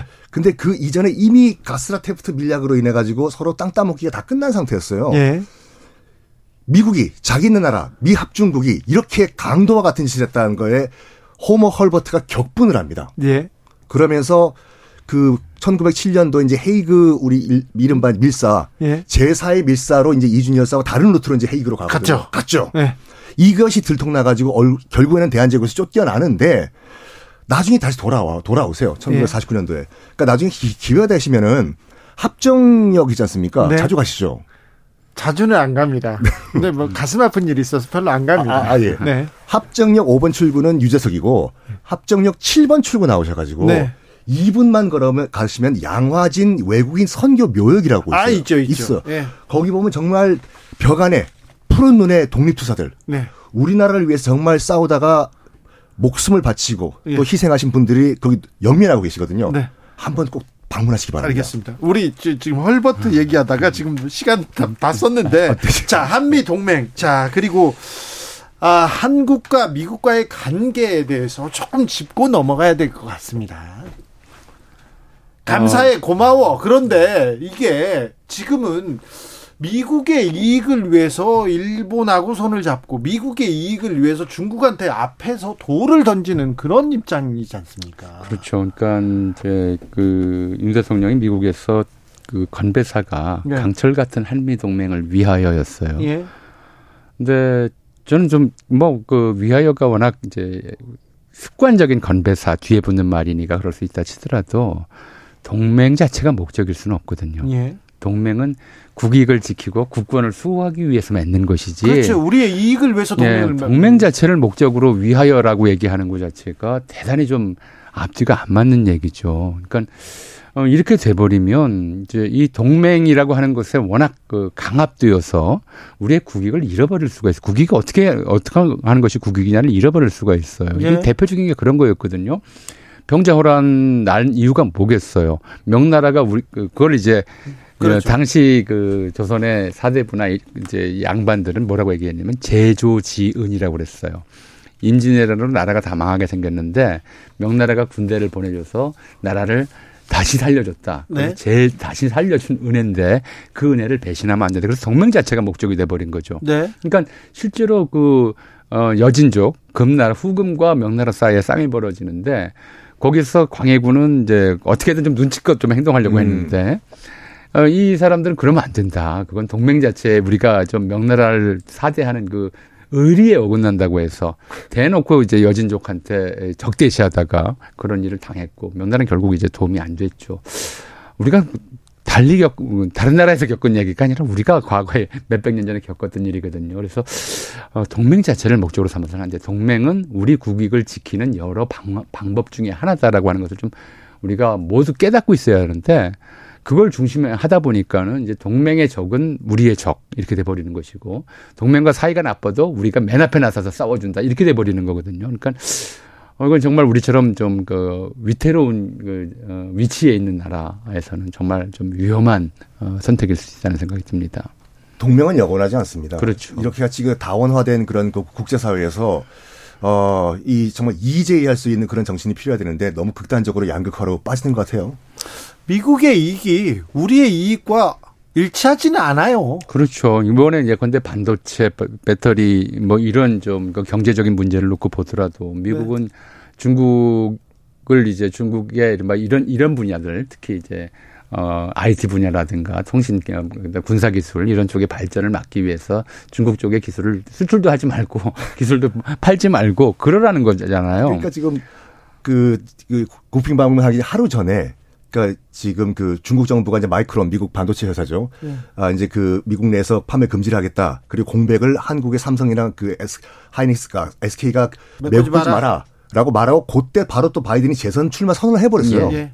그러니까 오죽하면 미국 기자가 당신 재선 당선되기 위해서 핵심 동맹역을 너무 벗겨먹는 거 아니냐. 그렇죠. 이런 질문까지 했겠어요. 그러니까요. 너무 데려다가 조금 예. 뭐. 좀 이용해 먹는 것 같아서 자존심은 좀 상하더라고요. 그러니까 이렇게 그 한국에서 많은 투자를 유치했고 우리가 한, 우리 기업들을 위해서 한국 기업들의 활로를 우리가 막아놨고 그랬으니까 나 표 좀 더 주시오라고 지금 미국 국민들한테 얘기하는 거고 거기에 어, 좀 심하게 얘기하면 들러리가 되면서 영어 연설을 하고 아메리칸 파이라는 노래를 영어로 불러주시고 이렇게 하면 도대체 우리나라의 정체성과 국익은 어디에 있는 것인지 한국 국민들이 좀 많이 서운하고 그렇죠. 미국은 건국한 이래 천칠백칠십육 년 건국한 이래 단 한 번도 자기 나라 국익을 헤쳐가면서 동맹을 유지한 적은 단 한 번도 없습니다. 전 세계 평화를 위해서 전 세계 이웃들을 위해서 이렇게 또 베풀고 뭐 또 지원하고 그 꼭 그렇지만은 않았어요. 근데 원래 로마가 우리가 대제국 또는 뭐 중국 대제국 그러지만 제국이라고 네. 하는 것의 특징이 사실은 전 미국으로서도 안 좋은 거라고 생각해요. 그러니까 한편으로는 이제 다른 나라의 것들을 빼앗아, 빼앗는 부분이 있지만 또 한편으로는 전 세계의 이른바 인재들을 데려다가 교육시키고 다시 돌려보내거나 전 세계의 표준을 제시함으로써 세계 문명의 발전에 기여해 왔거든요. 그런데 이것처럼 일방적으로 미국 국익 우선주의 이런 것들에 빠져버리는 것은 그만큼 미국의 제국으로서의 지위가 흔들린다는 음. 것에 대한 초조감의 발로라고 저는 생각을 하거든요. 트럼프 네. 때부터 나타났던 현상인데 네. 이것도 마찬가지로 미국 기자가 그렇게 질문을 할 정도로 만약에 미국이 정말 세계 패권을 유지하고 세계의 리더 국가로서의 지위를 유지하고 싶다면 다른 동맹국들한테도 좀 나눠주는 게 있어야 돼요. 받는 게 있는 만큼. 근데 너무 요즘에 최근 들어와서는 일방적으로 이제 뺏겨 먹기만 하려고 하는 그런 좀 모습이 보이는 거죠. 바이든이 약간 급 판 모습이 보이고 있어요. 왜냐하면 미, 미국의 이백 년 역사 가운데서 재선에 성공 못한 대통령이 딱 여섯 명입니다. 자기가 일곱 번째가 되기 싫은 거죠, 지금요. 네. 근데 나이가 너무 많잖아요. 나이는 사실. 문제가 아니죠. 네. 권력 앞에서는. 그렇긴 하죠. 근데 이제 미국, 미국 시민들이 걱정하는 게 그런 것들이었죠. 우리가 이승만 대통령 때도 팔십 넘어서 출마하려고 그러니까 그때 걱정 참 많이 했었잖아요. 네. 예. 지금 바이든 재선 나오지 마라라고 하는 네. 반대 여론이 칠십 퍼센트거든요. 그렇죠. 트럼프는 겨우 육십 퍼센트밖에 안 됩니다. 네. 네. 알겠습니다. 네. 갑자기 당황한 것이, 어, 저희는요, 주진우 라이브는 공정과 신뢰, 근데, 아무튼, 바이든 나오지 마라라는 게 굉장히 많죠, 여론이. 네. 아, 네. 갑자기 당황한 게, 여론조사 개요를 어떻게 찾지, 이런 생각에서 지금, 아, 네네. 네. 그렇습니다. 그런데, 아, 바이든과 트럼프의 재대결, 이게, 미국한테는 그리고 세계 평화에는 도움이 될까 이거 참 회의적입니다. 미국뿐만 아니라 이제 전 세계적으로 굉장히 큰 큰 문제잖아요. 네. 그 트럼프 대통령 때 그 좀 도대체 어, 갈피를 잡을 수 없는 행보에다가 너무 이제 거친 언행들 이런 그렇죠. 것들이 이제 문제가 됐, 됐다면 대통령으로서 품격도 하나도 없고요. 바이든 대통령은 뭐 심지어 이제 그 무슨 얘기를 하는 건지 이제 좀 아직 그. 뭐랄까요, 정신이 올바른 건지에 대한 네. 의혹이 나올 정도가 돼 있어서 네. 아 이게 지금 전 세계인의 운명과 관련된 문제인데 네. 어, 좀 대단히 불안하게 지켜볼 수밖에 없다는 생각이 들고요. 예. 예. 미국은 전통적으로 그러니까 일 차 대전, 이 차 대전 이전까지만 하더라도 네. 고립주의를 지켰던 나라예요. 남의 네. 일은 각자 도생하세요. 특히 민주당이 심했죠. 그렇습니까? 네. 네. 미국 경제매체 씨엔비씨가 지난 십일월 이십육일에서 삼십일 조사에서 나오지 마라 그런 여론이 높았다는 거 알려드리겠습니다. 제가 그 말 하려고 했어요. 네네. 응답자의 칠십 퍼센트가 바이든 대통령 나오지 마라 이런 얘기했다고 합니다. 아, 애국 미남단 전우용 교수, 썬킴 선생님과 함께했습니다. 오늘도 잘 배웠습니다. 감사합니다.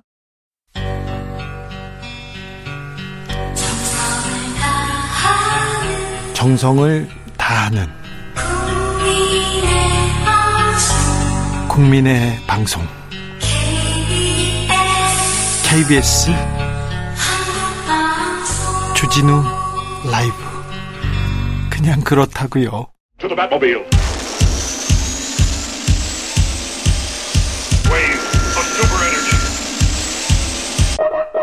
주 기자의 일 분. 문화일보 오늘자 머리 기사 제목입니다. 윤 대통령 영어연설, 발음, 표현력, 유머까지 한국어보다 낫다. 사십삼 분 연설에 오십칠 번, 오십칠 번 박수갈채, 이런 기사였습니다. 기사 내용 볼까요? 한국어보다 영어를 더 잘하는 것 같다. 발음, 매너, 유머까지 갖췄다. 아메리칸 영어를 자연스럽게 구사한다. 아, 대통령께서 워싱턴에서 음, 워싱턴 의회에서 연, 영어 연설했습니다. 네티즌들의 화제를 모았는데요. 그래서 문화일보에서는 오히려 공개석상에서 한국어로 발언할 때 나오는 습관들도 보이지 않을 정도로 전달력이 좋았다는 것이다, 이렇게 극찬하는 기사가 나왔습니다. 네, 영어 연설 준비하시느라 고생 많으셨습니다. 네, 아메리칸 파이 부르느라고 수고하셨습니다. 이제 한국에서 잘하실 차례입니다. 영어처럼 발음은 좀 신경 써주셨으면 합니다. 바이든과 난리면으로 얼마나 많은 사람들이 애를 태웠습니까? 얼마나 많은 사람들이 싸웠습니까? 그런데 두 단어가 아직 어디에서 비슷한지, 어떤 발음이 비슷한지 저는 아직도 이해가 안 됩니다. 그리고 박미 전 인터뷰 표현 때문에 국민들 자존심 많이 상했잖아요. 이런 부분도 좀 신경 써 주십시오. 국민들에게 설명을 좀 더 해 주시고요. 표현도 좀 더 많이 해 주십시오. 미국 가서 보니까 잘 웃고 유머도 넘치는 분이시더라고요. 그런데 왜 한국에서는 그렇게 성난 얼굴을 하고 계세요? 주기자 일 분이었습니다. 나오미 스콧, Speechless.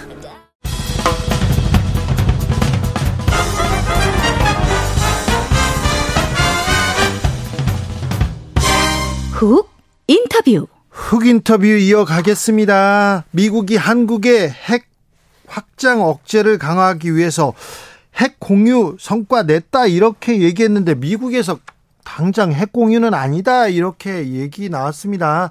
그랬더니 또 대통령실에서 사실상 핵 공유라는 표현과 비슷하다, 뭐 이런 얘기까지 조금 나왔는데 이게 무슨 말인지, 핵 공유에 대해서 어떤 성과가 나왔는지 물어봅니다. 사성장군 출신 국회 국방위 김병주 더불어민주당 의원, 어서 오세요. 네, 안녕하세요. 김병주입니다. 네, 네. 한미 정상회담에서 경제, 다른 이슈는 좀 뒷전이었고요. 외교 안보에 집중했 다고 합니다. 안보 얘기만 계속 나왔는데, 자, 안보 전문가로서 어떻게 보셨습니까? 네, 이번 한미 정상회담 기대가 많았는데 네.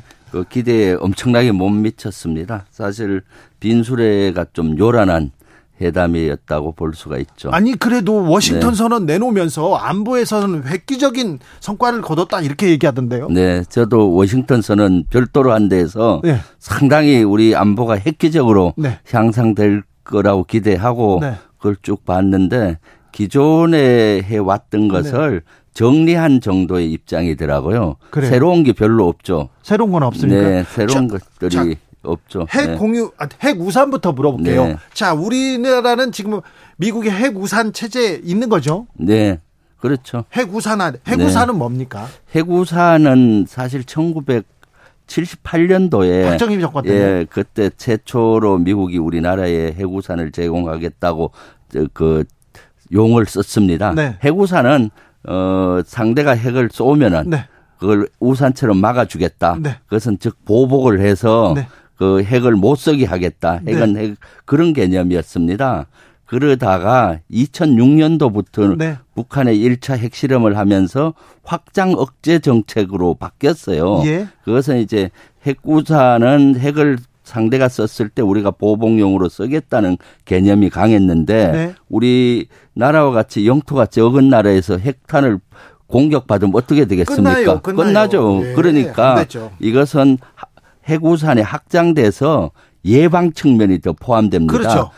저기 핵을 쏘지 못하도록 억제하겠다. 네. 그리고 예방하겠다. 네. 쏘려고 하면은 어떻게 하겠다. 네. 그다음 쏘고 난 다음에 어떻게 하겠다 해서 확장된 개념으로 쓴 것이 확장 억제 정책이었고요. 네. 이천육년도 이후에 미국은 끊임없이 확장 억제 정책을 공약으로 내세웠던 그렇죠, 거죠. 강조했죠. 네, 그래서 이번에 뭐 확장 억제 정책에 대한 대단한 안이 나올 거라고 기대를 했는데 네. 지금까지 해왔던 거를 종합적으로 정리해서 워싱턴 선언으로 한 겁니다. 네. 지금까지는 어떤 식으로 했는가 하면 한미 정상회담을 하면은 확장 억제에 대한 약속을 한다고 한 센텐스를 꼭 여요. 네. 한미 국방장관 회담할 때도 에스씨엠에 꼭 한 센텐스를 였는데 네. 이걸 별도로 한 거거든요. 네. 그러니까 이번에가 기존과의 차이는 네. 어, 그, 그 협의체를 하나 만들겠다는 네. 것이 핵심이고 그다음에 실질적으로 하는 것도 앞으로 전략 자산들을 수시로 보내겠다. 이건 해왔던 거고요. 예. 협의체를 하겠다는 것도 지금까지 협의체가 두 개나 있었어요. 예, 예. 투 플러스 투에서 차관급 회의체가 있었고 예. 그다음에 디에스지라고 해서 차관 고급 회의가 있었는데 네. 또 무슨 회의체를 만들겠다고 하는 건지 그래서 별 차이가 없이 정리된 걸로 보여지는 거죠. 자, 핵우산은 이미 칠십팔년부터 있었고 그다음에 네. 핵 확, 확장. 억제 정책은 이천육년부터 네. 있었다. 그런데 별도로 종합했다 얘기하는. 아니 김태호 대통령실 차장은 핵 억제 구체적인 플랜이다. 이번에는 미국과 핵을 공유하면서 지내는 것처럼 느끼게 될 것이다. 핵 공유를 얘기를 했는데 네. 미국에서는 당장 핵 공유 아니다 얘기했어요. 핵 공유는 뭡니까? 핵 공유는 그야말로 미국이 갖고 있는 핵탄을 네. 우리가 같이 기획하고 네. 같이 실행하고 같이 쓴다. 어, 정보를 공유한다는 거지 않습니까? 네. 그것이 핵공유, 진정한 핵공유죠. 네. 여기서 우리가 할 수 있는 것은 핵에 대한 정보를 조금은 받을 테지만은 네. 그걸 우리가 어떻게 어떻게 해달라 이런 논의의 장은 되겠죠. 그런 협의체. 그렇지만은 핵에 대한 모든 권한은 미국이 갖고 있기 때문에 네. 실질적으로 핵공유 라고 할 수가 없는 거죠. 그래서 미국은 핵 공유가 아니다라고 네. 얘기한 것이고 그동안 북한 핵 미사일에 대해서 우리 국민들이 우려가 크고 걱정이 많잖아요. 네. 그러다 보니까 핵 자체 개발해야 되는 거 아니냐라는 그렇죠. 여론이 많이 하죠. 올라가니까 네. 이제 미국 입장에서도 별도로 워싱턴 선언 같은 걸 만들어서 네. 한국 국민을 안심시켜야겠다. 이런 거와 맞닥뜨려져서 안심시키는 방법은 뭐냐. 기존에 해온 방법을 다시 재정리해서 선언을 한 것이죠. 그래, 우리가 각서 네. 써줄 테니까 네. 네, 어, 뭐 불안해하지 마 이렇게 얘기하는 거네요. 네, 바이든 그렇습니다. 대통령도 한반도 비핵화 선언 다시 하면서 한국 핵무장론에 제동을 걸었다. 이거는 성과다 이런 얘기를 하셨어요. 네, 미국 입장에서는 대단한 성과죠. 왜냐하면 아, 미국 입장에서 그렇죠. 네, 왜냐하면 우리 국내 여론 자체가 핵 자체 개발에 대한 여론이 한 칠십 퍼센트까지 오른 적도 있고요. 예. 그리고 윤석열 대통령 자신도 핵 개발을 할 수 있다라는 뉘앙스로 얘기를 계속 얘기했죠. 국무회의에서 국방부 업무보고와 국무회의에서 얘기한 적도 있고요. 네. 그러다 보니까 미국은 여기에 대해서 불안. 많은 우려를 한 겁니다. 예. 그래서 이번에 어, 엠피티를 준수한다, 네. 재확인한다를 꼭 넣은 거죠. 그렇죠. 그러니까 사실은 핵 개발에 대한 족쇄를 어, 그 한, 하게 만들면서 확장 억제를 강화해주겠다 이렇게 한 것이죠. 그냥 네. 네. 한반도 비핵화를 위해서는 윤석열 대통령이 성과를 냈네요. 네. 적었습니다. 아, 그렇죠. 네. 사실은 가장 우려했던 것이 핵개발 문제거든요. 네.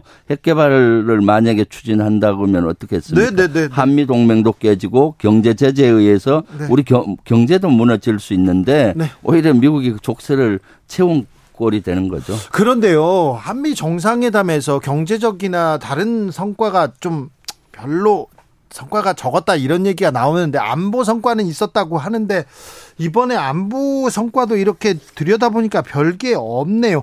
그런데 도청 당했잖아요. 네, 예. 거기다가 어, 한국이 이런 식으로 나오면 우리 핵 개발할 수 있다 이런 여론도 있었는데 미국에서는 두 가지를 잠재워야 되잖아요. 네. 그러면 뭔가를 내놨을 텐데 뭔가는 안 내놨습니까? 그러니까 뭔가 내놓아야 될 것 같은데 네, 이번엔 가져... 전혀 내놓질 못한 것이죠. 그래요? 네. 사실 도청 문제는 아주 심각한 문제지 않습니까? 그렇죠. 우리 주권 침해 행위고 네. 이런데 윤 대통령께서는 아무 얘기도 못했잖아요. 그 도청을 도청이라고도 못하고 아버지를 아버지라고 못하는 것과 같이 그렇게 한 꼴이 되다 보니까 홍길동 외교인가 봐요. 네, 예, 홍길동처럼 이렇게 돼버렸잖아요. 그리고 네. 마치 어, 여기에 대해서 면죄부를 준 것 같은 느낌을 하니까 미국 입장에서 많이 우려했는데 오히려 윤석열 대통령이 이렇게 나오니까 그야말로 미국 입장에서는 좋았겠죠. 저 방미 전에 우크라이나 무기 지원에 대해서 언급하셨어요, 대통령께서. 네. 그리고 미국에 가서 인터뷰에서도 어, 이런 비슷한 그 의지를 표명했는데 네. 이 부분은 어떤 군사적 영향을 미칠까요? 네, 그것은 아주 우리 안보에 지대한 영향을 미칩니다. 왜냐하면 우크라이나의 전쟁 무기, 특히 살상 무기를 제공한다면은 네. 러시아와 적대국이 되는 거지 않습니까? 네.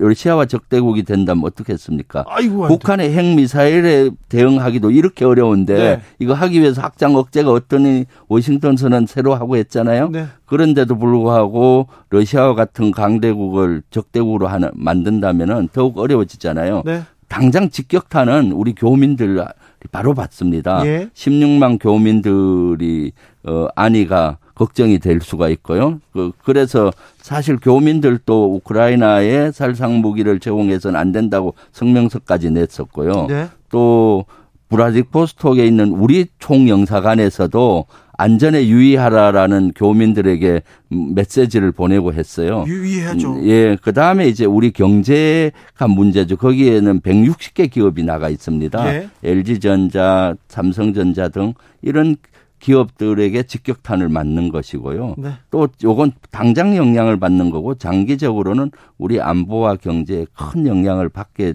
되죠. 대단히 악 영향을 미치기 때문에 네. 어, 우크라이나에 살상 무기를 제공하는 것은 우리 안보 경제 위기를 초래할 수가 있다라고 네. 보여집니다. 한국이 중국 견제에 동참했다.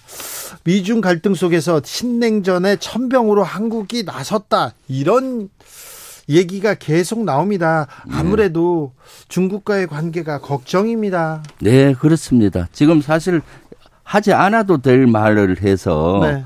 어, 중국과 점점 어, 거리가 멀어지고 중국에 가서는 적대적으로 이렇게 가고 있잖아요. 네. 어, 사실 윤석열 대통령이 대만 문제에 대해서 대만 해협의 안정과 평화 정도만 얘기했으면 될 텐데 네. 여기에다가 힘에 의한 현상 변경을 하는 걸 반대한다. 네. 그러니까 정, 어, 중국의 하나의 중국 정책에 이걸 어, 그 위배한 그 그런 반대하는 의견을 보낸 거죠. 네. 그러니까 중국이 발끈한 것이고요. 네. 이번 정상회담에도 그러한 내용들이 일부 포함됐지 않습니까? 네. 대만 해협의 평화와 안정 플러스 힘의 변화, 균형, 힘에 의한 변화를 반대한다라고 하니까 지금 중국이 발끈하고 있지 않습니까? 네. 이것은 중국이 용인할 수 있는 것이 아니거든요. 네. 지금까지 진보 보수 정부 할 것 없이 중국에 견지했던 거는 두 가지입니다. 하나는 중국의 하나의 중국 정책을 지지했고 네. 그다음 대만 문제에 대해서는 불간섭을 하면서 네. 언급하더라도 대만 해협의 안정과 평화 정도만 했습니다. 네. 거기에 대한 더 이상은 언급 안 했는데 지금 훨씬 더 나가다 보니까 중국까지도 지금 어 관계가 어려워지고 있는 거죠. 네. 그럼 다 바로 직격탄을 우리가 경제에서 받습니다. 네, 네. 의원님은 군인 출신입니다. 네. 네. 한미 연합사령관 하셨죠? 연합사 부사령관. 부사령관. 네. 사령관은 다른 미국 장군이고요. 네. 네. 그래서 미국도 잘 아시고요. 네. 네. 자, 자 한반도는요. 네. 평화 대화를 통해서 평화를 유지하는 게 맞습니까? 힘을 통해서 평화를 유지하는 게 맞습니까? 두 가지가 다 돼야 됩니다. 다 됩니까? 하나는 우리의 군사력과 힘을 키우고 네. 하나는 위협을 낮추면서 평화를 만들어 가야 되겠죠. 네. 두 가지 다 해야 되는데 네. 지금 문재인 정부나 진보 정부에서는 두 가지 다 했어요. 자체 군사력도 키우면서 네.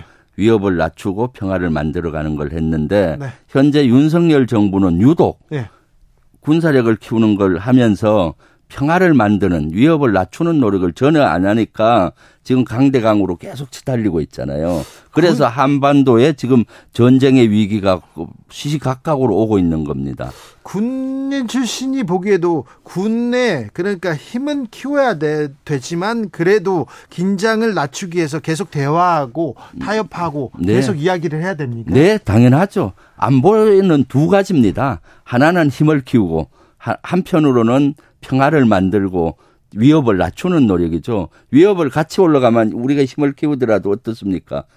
더 어려워지잖아요. 그러니까 두 가지 다를 해야 되는 겁니다. 네. 이번에 사실 한미 정상회담에서도 확장 억제 이렇게 해서 힘을 키우는 노력도 하지만은 한편으로는 북한을 어떻게 비핵화시키고 평화체제를 만들 것인가에 논의를 해야 되는 겁니다. 그렇죠. 대화에. 거기에 통큰 결단을 해야 되는 건데 이건 하지 않고 이쪽만 하다 보니까 한반도가 점점 긴장 국면으로 가고 전쟁의 먹구름이 끼어오고 네. 있고 여기에 또 주변 중국이나 러시아 여건까지 네. 더 악화시키니까 네. 한반도가 안보 위기로 치달고 있는 거죠. 아, 네. 맞아요. 생각해 보면 네. 한미 정상회담에서 북한 대화로 나와라. 니네들이 핵을 포기하면 뭘 주겠다 이런 얘기가 조금 나왔었는데 이런 대화 평화 얘기조차도 안 나왔네요. 네.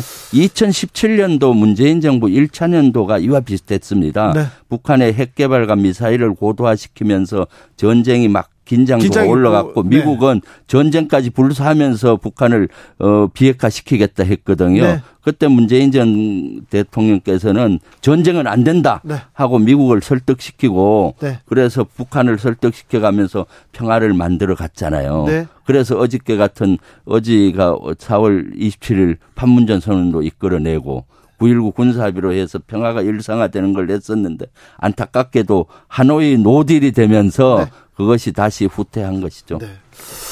사성 장군 출신이고 군인 출신인데 그리고 영어도 잘하시고 네. 굉장히 또 군사 지식 되게 많은데 쉽게 말씀하세요. 네.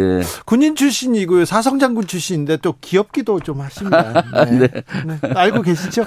네. 그런 얘기 많이 듣습니다. 아, 많이 들어요? 아, 네. 알겠어요. 네. 민주당 얘기도 조금 들어보겠습니다. 네, 예, 예. 자. 자, 군인 출신입니다. 민주당에 네. 간다. 이것도 쉽지 않았을 텐데 민주당이 와서 이렇게 활동을 합니다. 네. 그런데요, 민주당이 지금 네. 국민들한테 어떻게 보이는 것 같습니까? 아, 지금 글쎄요, 많은 지지를 받아야 되는데 네. 좋은 말은 어, 못 하겠습니다. 네, 그렇죠. 네. 우리가 더 잘해야 되겠죠. 그렇죠. 좀 네. 잘하는 모습 보여주지 못한거나 네. 그렇죠, 보이죠. 네, 예. 네. 아 그리고요, 네. 뭐 대안을 제시하거나 그리고 비판해야죠. 네. 정권 잘못하면 제일 앞에서 비판해야 되는데. 너무 막 비판하다가 조금 네. 사소한 거 말도 안 되는 거 막 비판하고 있으면 국민들이 좀 아유 많이 이렇게 생각하기도 합니다. 네, 그렇습니다. 컨트롤에서 네. 제가 지금 얘기했듯이 안보 그, 이런 컨트롤에서 얘기해야 되는데 그렇죠. 너무 지엽적인 걸로 비판하다 보면은 네. 이 사, 실수도 있고 비, 실수도 하고 네. 또 산으로 가는 경향이 있죠. 네. 네. 산으로 많이 갔어요 민주당이. 네. 네. 자 오늘 박광온 의원이 친낙계입니다. 친이명계 이 이 낙연계입니다. 어, 친낙계 이 박광온 의원이 원내대표에 선출됐습니다. 의원님 예상하셨습니까? 다른 의원님들 뭐라고 하던가요? 네, 사실 어, 저는 두 분이 나중에 최종 결선에서 다시 투표할 줄 알았는데 거의 모든 사람이 결선까지는 갈 예, 거라고 생각했어요. 이번에 아예 처음에 처음부터 오십 퍼센트 이상 지지를 받고 예. 어, 됐습니다. 그런데 이제 제가 박광온 의원하고 많은 얘기를 나눠봤을 때 네. 사실 이재명 대표와 잘 합을 해서 네. 가겠다고 계속 우리 의원들을 설득시키고 했습니다. 네. 사실 의원들 입장에서 가장 그 불안했던 거는 원내대표가 당대표하고 각을 세우면서 네. 분열된 모습을 보이는 것을 가장 우려했거든요. 그런데 네. 박광온 대표 자체가 대단히 온건하고 네. 성품이 또 나름 이렇게 포용력이 있습니다. 네. 그래서 이재명 대표님하고 잘 이렇게 어, 궁합을 맞추어서 네. 갈 것 같아서 아마 우리 의원들께서 네. 오십 퍼센트 이상 지지를 한 것 같습니다. 그렇습니까? 네. 어, 민영배 의원은 저기 탈당했을 때 네. 꼼수 탈당이다 이렇게 얘기 들었거든요. 네. 그리고 또 올 때도 꼼수 복당이다 이런 얘기 들었는데 네. 이 부분은 어떻게 보십니까? 네. 저는 뭐 그 꼼수 뭐 이런 것보다 네. 그 민영 배우님은 대단히 주관이 강하시고 예. 정의로운 분입니다. 네. 그때도 그분의 의사에 의해서 그 사법개혁을 꼭 해야 된다는 절박함 속에서 그분이 선택한 것이고 네. 지금 다시 우리 복당을 한 거는 그분이 그동안 기여를 많이 했습니다. 예를, 예를 들면 이번에 의원들 농성 팔십육 일간 하면서 오십억 클럽 이라든가 김건희 특검 이런 걸 관철을 시키고 있지 않습니까? 네. 그런데도 제일 앞장선 게 민영배 의원입니다. 네. 그런 공을 인정받아서 이번에 다시 복당됐기 때문에 꼼수 복당 이런 건 아닙니다. 아 그렇습니까? 네, 예. 네. 어, 국민들 시선은 곱지 않습니다. 네. 그 뭐가 그렇게 급한데 왜 지금 이렇게, 이렇게 했냐 이런 얘기도 하는데 돈봉투 사건은 어떻게 해결하고 가야 된다고 보십니까? 네, 그런 지점은 사실은 그런 의혹 자체가 나오는 것 자체가 전 잘못됐다고 봅니다. 네. 이, 이 분야에서는 당의 엄정한 잣대를 가지고 어, 봐야 되겠죠. 그렇습니까? 네. 엄정한 잣대를 잘하고 있는 것 같습니까?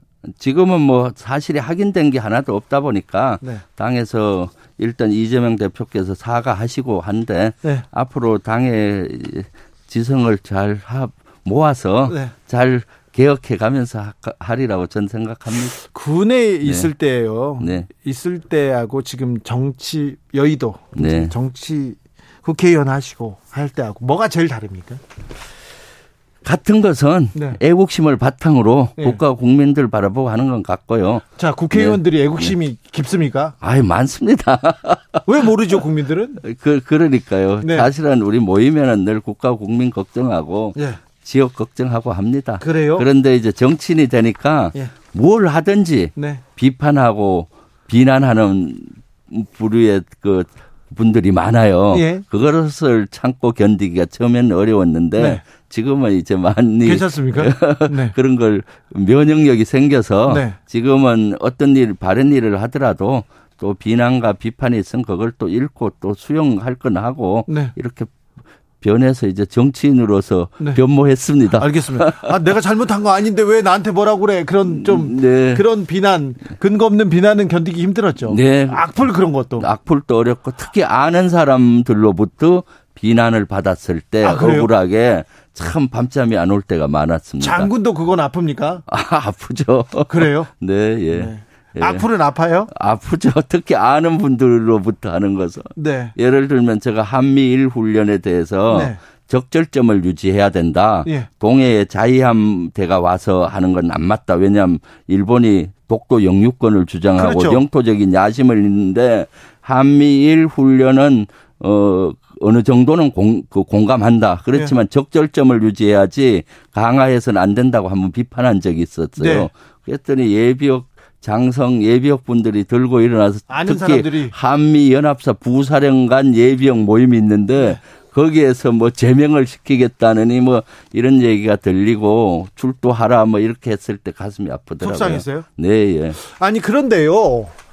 우길기를 단 일본 군함이 독도에서 훈련하는 거 한미일 네. 군사공조 얘기하고 일본과의 군사공조는 이거는 이게 맞는 건가 우리의 이익은 아닌 것 같다 이런 생각 계속 듭니다. 네 그렇습니다. 일본뿐만 아니라 일본과 중국 주변국들은 이중적인 구조를 가지고 있어요. 네. 안보적으로는 미래 위협이면서 네. 경제나 문화교류는 활성화하는 국가잖아요. 네. 그러니까 잘 지내야 되는 국가입니다. 그렇죠. 특히 일본은 독도 영유권을 주장하고 독도에 대한 영토적인 야심이 있기 때문에 미래 위협으로 다가올 수 있기 때문에 네. 그걸 경계하고 적절점을 유지해야 되는 겁니다. 네. 그래서 한일 훈련이나 한미일 훈련은 적절점 정보 공유 정도 하는 그 이상으로 가서는 안 된다는 게 저의 지론이죠. 알겠습니다. 네. 그 얘기 계속 해 주셔야 됩니다. 네, 예, 네. 예, 예.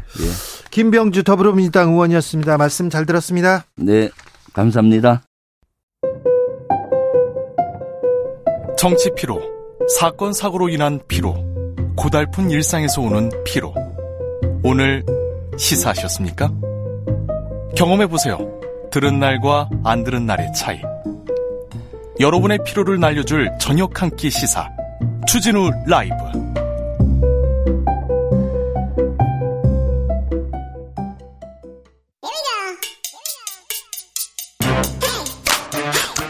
뉴스를 향한 진지한 고민, 기자들의 수다. 라이브 기자실을 찾은 오늘의 기자는 미디어 오늘 정철훈 기자입니다. 어서 오세요. 안녕하세요. 자, 오늘은 어떤 이야기 해볼까요? 어, 아무래도 한미 정상회담 계속 관심이 많은데요. 그렇죠. 어, 지금 언론 보도도 좀 엇갈리고 있습니다. 한쪽에서는 네. 강철 동맹을 확인했다. 네. 어, 역사적인 회담이었다라고 평가를 하는데 또 다른 쪽에서는 이제 실리가 없었다. 네. 그렇게 좀 상반된 평가가 나오고 있습니다. 근데 뭐 아무래도 저는 그 어떤 기사가 나오는지를 좀 중점적으로 봤는데 네.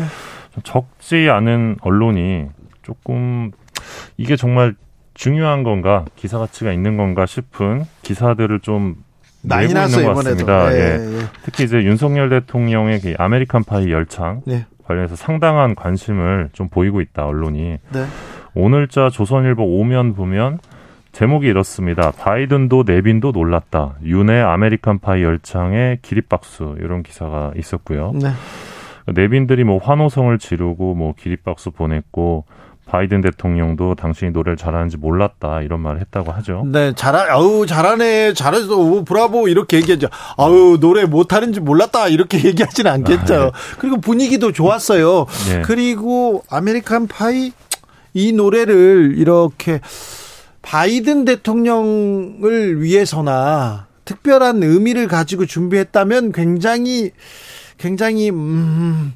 노력한 모습이기도 하죠. 그런데 아무튼 이 노래에 대한 기사 엄청 많이 나왔습니다. 예. 네. 그 다른 그 외교 안보 기사보다 더 많이 나왔다는데도 또 조금 이게 아, 예. 더 많이 다룰 내용인가 이런 생각 들어요. 예. 오늘자 중앙일보 보면요. 네. 이 아이알에이 인플레이션 감축법이죠. 요거랑 네. 반도체법 긴밀 협의를 계속하겠다. 이 공동선언에 원론적 언급만 담겼다. 이런 기사가 있었는데 그런 기사는 거의 안 보이던데요. 네, 요 기사는 이제 사면 하단에 좀 작게 그렇죠. 배치가 됐는데 조금 나와요, 조금. 예, 근데 윤 대통령 강철 동맹 위하여 건배사 노래도 열창 기립박수. 요 기사는 이제 육면 상단에 배치가 됐습니다. 사진도 크게 나오고요. 예, 그리고 이제 바이든 대통령이 윤 대통령에게 이 맥클린의 친필 사인이 담긴 통기타를 선물했다. 이런 정보도 담겨 있었는데. 네.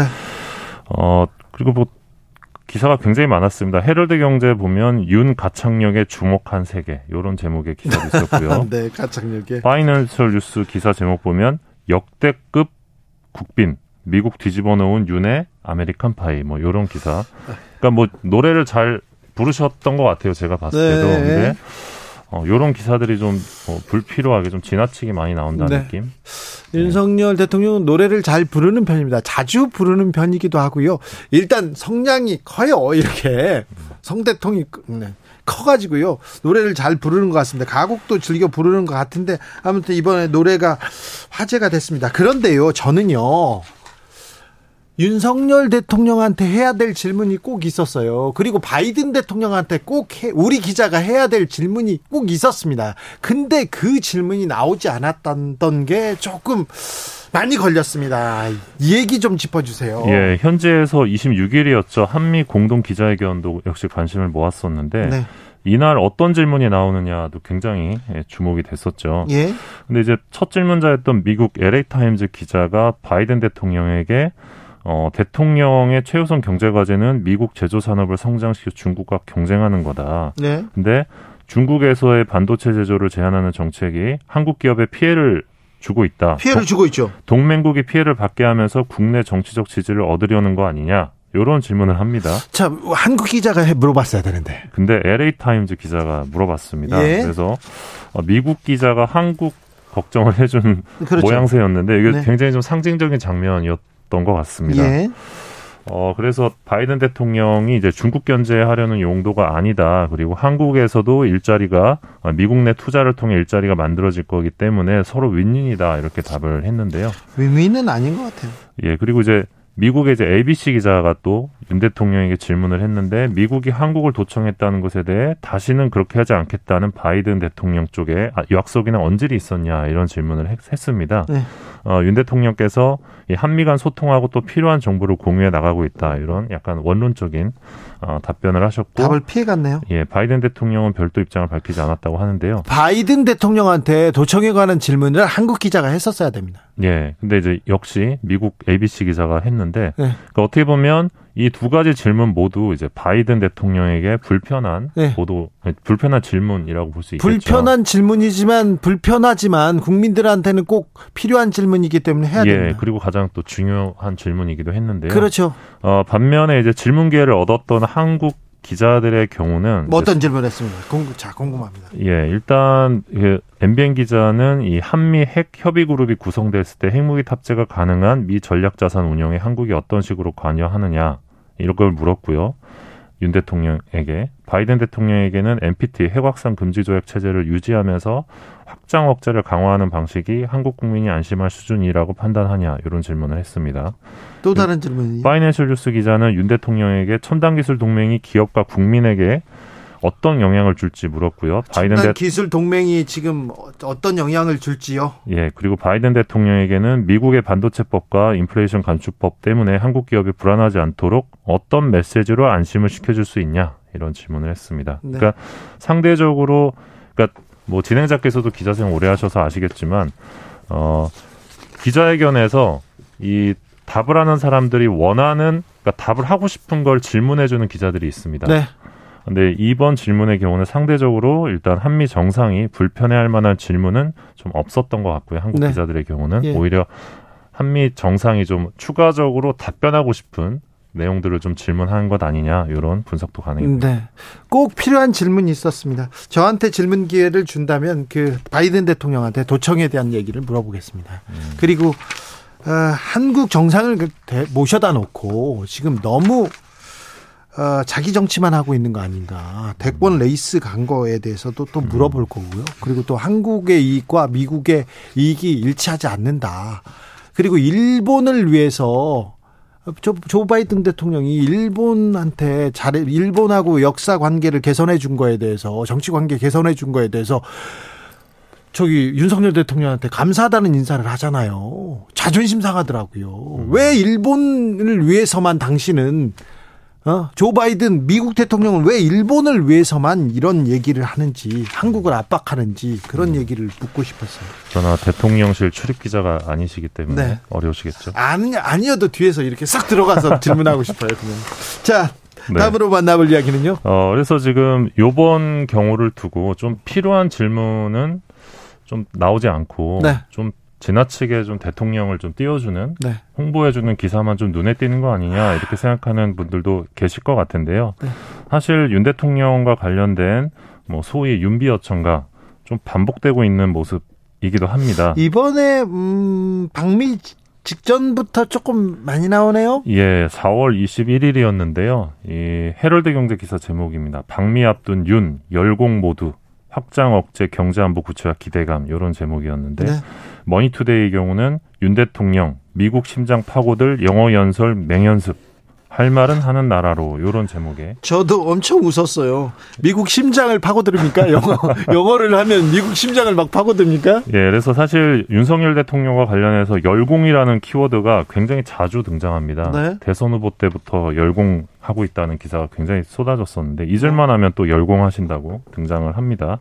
채널A 사월 이십이일자 메인 뉴스 보면 윤 대통령이 이제 외신과 한국 말로 인터뷰하는 도중에 통역사의 영어 문장을 듣고 그 단어 말고 이 단어가 더 적합하다 이렇게 네. 대통령께서 정정하곤 했다 하면서 영어 실력을 또 띄워주기도 했고요. 자, 이 이 정도 이 기사들 보면요, 박근혜 전 대통령이 아, 순방할 때 거의 비슷한 기사가 나왔어요. 음. 제가 보기에는 뭐 아, 찾아보세요. 아, 소름 끼치게 비슷합니다. 음.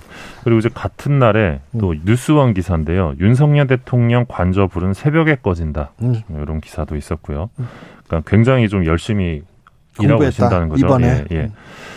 그리고 사월 이십오일에는 또 이제 김건희 여사 관련된 보도도 있었는데 아우 가방 기사, 패션 기사 왜 안 빠지나 했는데 이번에는 많이, 많이 줄었다 생각했는데 그래도 네, 많아요. 그래도 있었습니다. 네, 네. 김건희 여사 방미길에 든 가방은 삼십팔만 원짜리 국산 비건 브랜드 이런 네. 제목의 기사였는데 어떤 영부인의 서민적인 모습을 강조하는 보도였고요.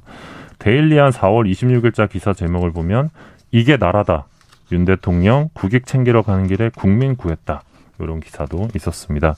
어, 수단에서 탈출한 교민들이 이제 서울공항에 도착한 일이 있었는데 윤 대통령께서 공군 일호기에 탑승한 상황에서도 구출작전을 진두지휘했다. 알겠어요. 알겠어요. 뭐 이게 나라다. 지금까지 나라가 아니었다 이런 얘기를 하시고 싶은 것 같은데 네. 이건 좀 너무하네요. 그 전에도 뭐 네 알겠어요. 또 다른 기사는요? 뭐 사월 십팔일에는 이제 젊은 오빠 변신 윤 네. 대통령 헤어스타일 바꿨다 디지털 네. 타임즈 기사였는데요. 뭐라고 합니까? 뭐 검찰총장 시절을 떠올리게 하는 이 깐머 스타일로 돌아간 듯한 모습이다 이런 기사도 나왔었는데. 깐머요? 예. 앞머리를 이마 위로 올린 헤어스타일이라고 합니다. 그러니까 뭐 이렇게 헤어스타일이나 혹은 뭐 영어 연설 잘했다 이런 기사 뭐 쓸 수 있다고 생각하는데요. 네. 다른 중요한 문제들도 좀 많은데 그 문제도 좀 어, 관심을 가져주면서 좀 냉정하게 보도할 필요도 있지 않나. 그리고 사월에 제가 봤던 기사 중에 가장 기억나는 기사가 하나 있는데 사월 일일자 기사였거든요. 네. 윤 돌직구시고 선동열 닮아 화제. 이게 티비조선 기사였는데. 네.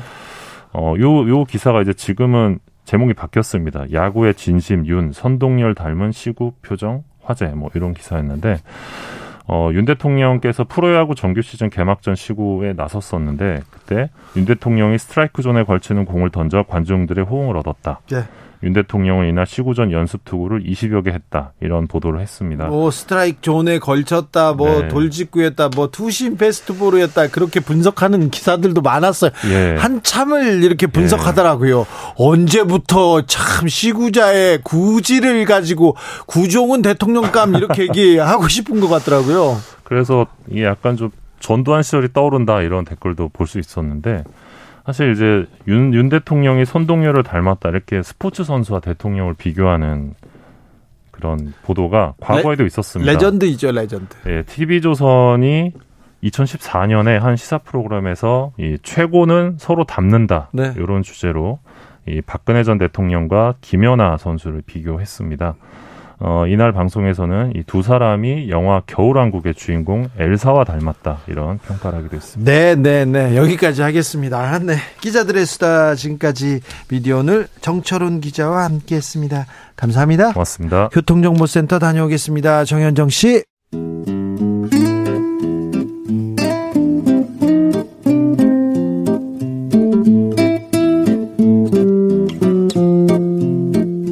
현실의 불이 꺼지고 영화의 막이 오릅니다. 영화보다 더 영화 같은 현실 시작합니다. 라이너의 시사회.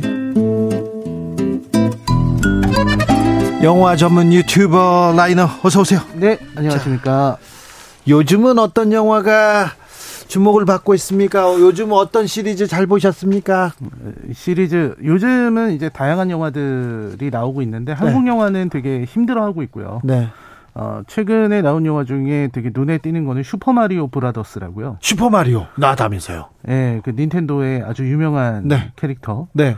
어떻게 보면 비디오 게임 역사를 대표하는 네. 그런 캐릭터가 슈퍼마리오라고 할 수 있겠는데. 그렇죠. 그거를 이제 미국 일루미네이션에서 미국에서 만들었어요? 네, 일루미네이션이라고 정확히 뭐 어디서 만들었다는 약간 영화의 국적 문제는 좀 다른데요. 네. 아무튼 제작사는 일루미네이션. 네. 그러니까 우리가 슈퍼배드 시리즈나 미니언즈 이런 걸 만든 제작사고요. 거기서 네. 제작을 했고 이제 어 크리스 프레시라든지 뭐 이런 배우들이 목소리 연기를 했는데요. 뭐. 흥행 돌풍 이어간다면서요? 어, 엄청난 흥행을 했습니다. 지금요? 예, 그래서 개봉 한 사 일 만에 겨울왕국이가 세웠던 역대 애니메이션 오프닝 네. 기록을 갈아치웠고요. 어, 그래요? 지금 구억 달러를 넘겨서 네. 이제 십억 달러를 목전에 두고 있습니다. 어, 그래요? 우리나라에는 이제 개봉했대요. 네, 수요일에 개봉했습니다. 네, 근데 재밌다고 하는 사람도 있고요. 어, 이게 뭐야 이렇게 하는 사람도 있는데 전 세계에서는 흥행 돌풍을 이어간다면서요? 네, 흥행 돌풍이고요. 아무래도 이 슈퍼마리오를 모를 수는 없잖아요. 네. 예, 워낙 유명한 비디오 게임이기 때문에 그 비디오 게임을 좋아하는 사람들은 어, 추억 젖어서 이렇게 보게 되고 네. 모르는 분들이 볼 때는 좀 이건 무슨 내용이지? 하는 생각을 하시게 되는 것 같습니다. 그렇습니까? 다른 또 어, 다른 작품 잘 그 재밌게 본 작품 있습니까? 라이너한테는 좀 물어보고 싶어요. 아 제가 재밌게 본 작품들 최근에는 그 막 엄청 좋은 영화들이 네. 이렇게 쏟아지고 있진 않아서 영화에 조금 뭐라고 해야 되나요? 영화 가뭄이에요. 그렇습니다. 작품감. 지금 뭐 드림 같은 영화도 나와 있고, 네. 뭐 얼마 전에 이제 비슷한 리바운드 네. 같은 영화도 있었고, 네. 다양한 영화들이 있었는데 지금 한국 영화는 계속 힘들어요. 네네. 사람들이 거의 뭐 어, 고개를 돌리고 있는 수준입니다. 제가 저 영화인들 이번 주에 잠깐 봤는데요. 잠깐 봤어요 배우들이랑 이렇게, 이렇게 보고 그랬는데 거기에서 가장 많이 나왔던 이야기는요. 외교관이라는 그 넷플릭스 시리즈하고요. 음, 그리고 네네. 레비톨이라는 음. 이건 어디에서 봐야 되는지는 모르겠는데 드라마인데 아 이걸 보면은 음, 정치 사회 그리고 한국의 현실을 볼 수 있다 이렇게 음. 네, 어떤 분들이 추천해 주었습니다. 그 그 자리에서 가장 많이 나왔던 얘기가 레비톨과 음. 그다음에 외교관 얘기했습니다. 오늘은 어떤 이야기 해볼까요? 네, 오늘은 그 전주국제영화제 얘기를 좀 해보려고 합니다. 개막했습니까? 네, 이십칠일 바로 어제 개막을 했는데요. 네. 어, 이 전주국제영화제는 이천 년에 출범했습니다. 네. 이 전주시 완산구에서. 아, 그 동네요. 또 제가 네. 저의 또 네, 고향이. 아. 네, 네, 그 동네에서 제가 자랐어요. 네, 그렇군요. 그래서 이번 이 슬로건은 자유, 독립, 소통 이렇게 네. 돼서 네. 이 국제 경쟁 부문, 한국 경쟁 부문, 한국 단편 경쟁 이렇게 셋으로 구성되고요. 올해 어, 스물네 번째입니다. 자, 스물네 번째인데 자, 이, 올해는 괜찮습니까? 뭐 게, 게, 괜찮아요? 좀 우려하는 목소리도 좀 있었잖아요. 아, 그렇습니다. 이 그거랑 상관없이 이 네. 전주국제영화제랑은 상관없이 이 그 전주국제영화제의 공동 집행위원장으로 네. 이 영화배우 정준호 씨가 이 논란이 좀 있었습니다. 네. 그러니까 임명된 게 정준호 씨였는데요. 네. 어, 여기에 이제 반발했던 거죠. 이 영화인들이 좀 반발이 있었습니다. 네. 그때 이제 배우 권혜요 씨라든지 방은진 감독, 한승용 감독 이렇게 영화인 이사 세 명이 사퇴 의사를 밝히기도 했었고요. 그래 사퇴했어요. 그래서? 네, 그 영화인들이 했던 이야기가요. 정준호가 이제 정준호 씨가 이 독립영화에 대한 경험이 좀 부족하다. 네. 이게 제일 큰 얘기였던 것 같아요. 네. 그래서 제가 인터뷰 한 거를 이번에 보니까 정준호 씨도 그 부분에 대해서는 동의하시더라고요. 네. 왜냐면 정준호라는 배우가 네. 그동안에 뭐 독립영화에 자주 나오면서 얼굴을 비추고 그런 고민은 없었죠. 네, 그런 관심을 보였던 사람이 아니기 때문에 그리고 네. 전주국제영화제는 어디까지나 독립영화, 예술영화를 중심으로 하는 그런 영화제이기 때문에 이런 문제가 있었던 거고요. 네. 그리고 이제 그런 부분이 있었던 것 같아요. 영화제와 관련한 어떤 행정, 실무 경험이 전혀 없다는 부분들. 그리고 이제 선거 때 네. 보수 정치인들 유세를 따라다녔다. 그래서 영화제의 독립성을 훼손할 수 있지 않겠느냐. 이런 우려들이 있었던 것 같습니다. 네. 그래서 저, 정준호 얘기가 나왔을 때 엥 이런 얘기가 그 국제영화제 주변에서 있었죠. 그렇습니다. 그래서 아무튼 영화계에서는 이런 반발이 있었는데 어쨌든 지금도 영화계의 의사를 무시하고 강행한 게 아니냐 이런 얘기가 있고요. 자, 네. 그래도 우리는 또 작품으로 가봐야 되겠어요. 네, 그렇습니다. 어떤 영화 주목하고 있습니까? 일단 주목되는 작품들은 되게 많습니다. 이번 그 슬로건, 네. 이번 전주국제영화제의 슬로건은 우리는 늘 선을 넘지라는 말인데요. 어, 좋습니다. 항상 어. 선을 넘는다 우리는. 그렇죠. 아유 좋네요. 좀 그 굉장히 좋은 슬로건이고 저, 그리고 좋은 정신인 것 같아요. 저의 신조하고도 맞, 맞, 네, 맞습니다. 그, 네. 그럼요. 이 독립영화 이런 예. 거 만드는 그렇죠. 사람들은 도전해야죠. 좀, 좀 선을 넘을 각오를 해야 되고 항상 넘, 넘어 있어야 되거든요. 그렇죠. 그런 거였는데 이번에 나온 작품들 굉장히 많은데 그중에 이제 올해 개막작으로 선정된 작품이 이제 다르덴 형제 의 작품 다르덴 형제 토리와 로키타라는 작품입니다. 네. 요게 이제 작년에 이 칸에서 상을 뭐 특별상을 받았지만 특별상을 받기도 했었고 그리고 우리나라에 오셨어요. 다르덴 형제가 예. 어, 와서 지금 상영하고서 어제 상영하고 관객과의 대화 네. 지브이라고 하죠. 네. 그 지브이를 했고 그리고 다른 매체들하고도 인터뷰를 굉장히 활발히 하고 있습니다. 네. 사실 다르덴 형제 같은 감독이 우리나라에도 좀 나왔으면 좋겠다 이런 생각을 많이 했는데 어쨌든 오셔서 되게 의미 있는 초대인 것 같고요. 폐막작은 어디로 가고 싶으신가요? 라는 작품인데 김희정 네. 감독 작품이고 어, 김혜란 소설을 원작으로 한 작품이라고 합니다. 그리고 그 외에도 굉장히 다양한 작품들이 있어요.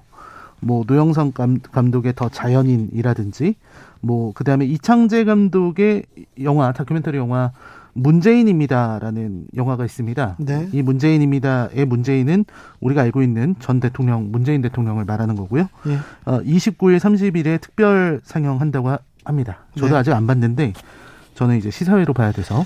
예.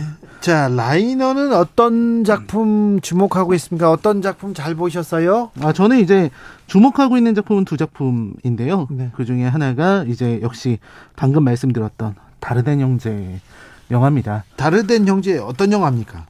다르덴 형제의 영화, 그러니까 다르덴 형제를 좀 모르시는 분들을 위해서 조금 말씀드리자면. 네, 몰라요. 달라, 다르네요. 네. 다르덴 형제는 이제 벨기에 출신의, 네. 벨기에 세렝을 중심으로 이렇게, 어, 영화를 만드는 형제를 말합니다. 장피에르 네. 다르덴, 그리고 루이크 다르덴. 형제가 만듭니까? 네, 이 두 형제가 만들고요. 이 사람들은 어떻게 보면은 철저한 리얼리즘, 예? 사실주의 영화를 만듭니다. 예? 그러니까 어떤 느낌이라고 보면 되냐면 우리가 그 나 다니엘 블레이크를 만든 예? 감독, 네? 어, 그리고 미아네오 리키 등을 만든 그분과 비슷하다고 보시면 될 것 같아요. 아 예. 아 근데 비슷하다고 하지만 영화의 스타일은 전혀 다르고요. 대신 그 다루고자 하는 그런 주제가 굉장히 비슷하다고 볼 수 있겠습니다. 그러니까 어떤 사회적인 약자들, 그리고 이 세상의 낮은 곳에 있는 사람들, 그런 사람들을 조명하고 네. 그런 사람들이 어떻게 어, 행동해야 되는가, 그리고 어떻게 이 일에 대해 이 여러 문제들에 대해서 답을 내야 되는가, 그거에 대해서 어, 문제의식을 드러내는 감독들이 바로 다르덴 형제라고 할 수 있겠습니다. 예. 그래서 이 토니와 로키타라는 영화가 이번에 개막작으로 나온 작품인데, 이 작품은 뭐 한마디로 말씀을 드리자면은 요거는 이민자 문제를 다룬 이야기예요. 예. 그러니까 유럽 사회에서 이민 문제, 네. 혹은 뭐 난민 문제 이런 것들이 굉장히 문제가 됐고, 또 우리나라도 이런 문제로부터 자유롭지 않은 것 같은데요. 이 주인공은 이 토리와 로키타, 영화 제목 그대로 토리와 로키타인데, 이 두 사람은 굉장히 가까운 관계면서 서로에게 어, 서로를 도와주고 하는 관계입니다. 그리고 로키타는 공황장애를 앓고 있어요. 네. 그래서 호흡 곤란이 좀 있는 편이고요. 어, 그리고 어, 토리는 어려서 굉장히 어리기 때문에 돈을 많이 벌지 못하고, 그런 사람들이 이제 어, 열심히 로키타는 그 경제적인 문제를 해결하기 위해서 노력을 하는 거죠. 그래서 이들이 이제 그 불행 속에서 뭔가 자신들의 삶을 찾아 나가려고 하는 그런 네. 이야기를 그린 작품입니다. 그래서 결국은 이 그 미립국 브로커에게 당하기도 하고 뭐 여러 일들이 있는 그런 내용입니다. 그래서 결국 마지막에는 이 굉장히 이 이야기 자체는 이제 마약 판매상과 관련해서 이런 그 이 어떤 이민자들이 얼마나 심각한 상황에 처하게 되는가 하는 이야기를 그린 작품이라, 어 요걸 보고 있으면 어 다르덴 형제가 어떤 이야기를 그리려고 하는지 이런 것들을 볼 수 있습니다. 네. 어떤 탐욕에 대한, 그리고 이민자가 처해 있는 현실에 대한 그런 이야기라고 볼 수 있겠습니다. 우울하고 막 슬프고 막 그런가요? 아, 보통 다르덴 형제의 이야기 영화들은요, 이렇게 즐겁게 뭐 혹은 기쁘게 볼 수 있는 작품은 아니에요. 현실에 그냥 민낯 그냥 보여줍니까? 네, 그 어려운 것들을 보여. 좀 힘들 수 있습니다. 네, 항상 힘들어? 마음이 좀 힘들 수 있죠. 네. 나 다니엘 블레이크 같은 영화도 다르덴 형제의 작품은 아니고 켄 로치 영화지만 네. 힘들 수 있잖아요. 네. 그래서 마음이 힘들거나 혹은 아플 수 있지만 그 현실을 드러내는 거에 의미가 있는 것 같아요. 아니 근데 영화를 보면서 참 괴롭고 힘들고 아플 수 있지만 요새는 그런 영화 잘 안 보려고 그러잖아요. 그렇죠. 네, 그죠. 요즘은 그 제가 지난번에 다, 다양한 영화들 얘기할 때 네. 말씀을 많이 드렸었는데, 피하려고 하는 것 같아요. 네. 요즘은 그냥 영화를 이런 어떤 현실을 드러내는 수단이나 혹은 어떤 우리가 보지 못한 시선을 전해주는 이런 다르덴 형제 영화 같은 걸 보려고 하지 않고, 그냥 가서 스트레스를 해소하고 그냥 즐거움을 얻는, 어떤 쾌락을 얻는 그런 도구로서만 영화를 바라보는 것 같아요. 네. 그래서 우리가 제가 서두에 슈퍼마리오 브라더스 이야기를 했는데 네. 그런 영화들에 대해서는 굉장히 관대하게, 오락 영화에 대해서는 되게 가깝게 다가가려고 하면서 네. 또 한편으로는 이런 문제의식이 있는 영화들에 대해서는 좀 그렇죠. 정말 영화를 좋아하는 사람들만 이렇게 보는 것 같습니다. 네, 정지윤님께서 라이너 시사회 시간 기다렸습니다. 재미있는 영화 속에 빠져 잠시라도 답답한 뉴스에서 벗어날 수 있는 시간 좋아요, 이렇게 얘기하는데 그렇죠. 근데요, 영화 평론가들은 영화제를 어떻게 즐깁니까? 라이너 시 또 영화제 갑니까? 아니, 저 같은 경우도 이번 전중국제영화제는 가지 않았지만 네. 뭐 다른 영화제, 부산국제영화제라든지 네.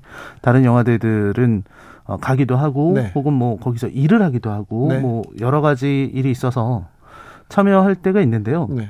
근데 이제 영화를 정말 좋아하는 다른 어떤 영화 팬들처럼 네. 어, 저도, 저는 이제 예매를 하지 않아도 뭐 볼 수 볼 수 있겠지만, 네. 어쨌든 그래서 영화를 보는 재미로 네. 가는 것도 있고요. 그러니까 하루에 막 다섯 편 이렇게, 네 편 예매해놓고 가서 이렇게 보는 재미, 중간에 먹는 재미, 그런 거 있더라고요. 그렇죠. 그런 재미예요. 왜냐면 네. 영화제에 나오는 영화들, 이런 작품들은 네. 개봉이 안 될 수도 있습니다. 네. 그러니까 뭐 전주국제영화제에서 소개가 됐다고 해서 이백 몇 편의 영화가 전부 다 개봉되는 거 아니기 때문에 네. 여기서 놓치면은 영영 못 볼 수도 있어요. 네. 하지만 이게 또 나한테는 인생작이 될 수도 있고. 그렇죠. 더, 그래. 더 큰 뭐, 뭐, 그, 더 큰 감동을 줄 수도 있잖아요. 그렇습니다. 그리고 이제 사실 영화제는 영화인들에겐 진짜 축제죠. 네. 영화인들은 가가지고 네. 주로 이제 사람 만나려고 그, 가는 거거든요. 그러니까요. 거기. 끝나면 어디 다 모여 네, 있잖아요. 다 모, 모여서 이제 술 마시고 여기 네. 가서 마시고 또 저쪽으로 불려가서 마시고 뭐 네. 이런 이런 것 때문에 많이들 가는데. 영화인들은 또 이렇게 또 한 작품 오잖아요. 그럼 보고 잘 봤다고 하고 어, 저 앞에서는 다 칭찬해주고 고생했다고 막 응원해주고 그런 또 문화가 있어요. 뒤에선 욕하는 사람도 많이 있지만 근데 또. 굉장히 조, 뭐, 뭐라고 존중받을 만한 영화인들의 문화인 것 같습니다. 그렇습니다. 뭐 뒤에서야 뭐 누, 누구든 네. 어, 욕을 할 수 있는 것 같고요. 네, 네, 네. 하지만 겉에서는 앞에서는 항상 잘했다고 응원하고. 전주영화제는 언제까지 합니까? 전... 어, 이번 주에 시작했다고요? 네, 이십칠일에 아... 시작했습니다. 네, 자 사월에서 오월 넘어가는 봄에 전주 먹을 것도 많고요, 볼 것도 엄청 많아요. 네, 아무튼 네 주말에 음, 훌륭한 뭐 좋은. 계획이 될 것 같습니다. 전주영화제에서 즐기는 거. 그리고 이 작품도 그렇고요. 아, 보면 좋습니까? 조금 괴롭고 힘들지라도 좋다고요? 네, 좋다, 좋은 작품입니다. 네, 이 작품 제가 잘 볼게요. 또, 네. 또 다른 작품 하나만 꼽아주세요. 아, 요거는 제가 보지 못한 작품인데요. 네. 이 삼사라라는 영화가 있다고 합니다. 삼, 삼, 삼, 삼사라? 네, 그래서 이 지금 전주국제영화제 여기 관계자들이 모두 한 입으로 뽑고 있는. 아, 좋은 영화. 모든 사람들이 입을 모아서 뽑고 있는 작품이 삼사라라는 영화인데요. 네. 굉장히 불교적인 영화인 것 같아요. 네. 삼사라라는 말이 윤회를 뜻한다고 하거든요. 아, 불교적인 영화라고요? 네. 철학적인 영화라고요? 네, 아, 이거 그래서 봐야 되겠네. 이게 어떤 영화일지 저도 굉장히 궁금합니다. 알겠습니다. 삼사라 그리고 다르덴 형제 에이, 영화 함께 봤습니다. 시사회 오늘은 전주국제영화제 이야기 나눠봤습니다. 라이너 오늘도 감사했습니다. 네, 감사합니다. 잘 보겠습니다. 네. 네. 아, 봄의 주말입니다. 영화제 가시는 분들, 영화 보러 가시는 분들, 그리고 또 아, 나들이 하시는 분들 즐거보라고 저희가 함께 하자고 주말을 위한 찬가 준비했습니다. 콜드플레이의 힘 For the Weekend 들으면서 저는 여기서 인사드리겠습니다. 저는 내일 오후 다섯시 오분에 주진우 라이브 스페셜로 돌아옵니다. 좋은 주말 되십시오. 행복하고요.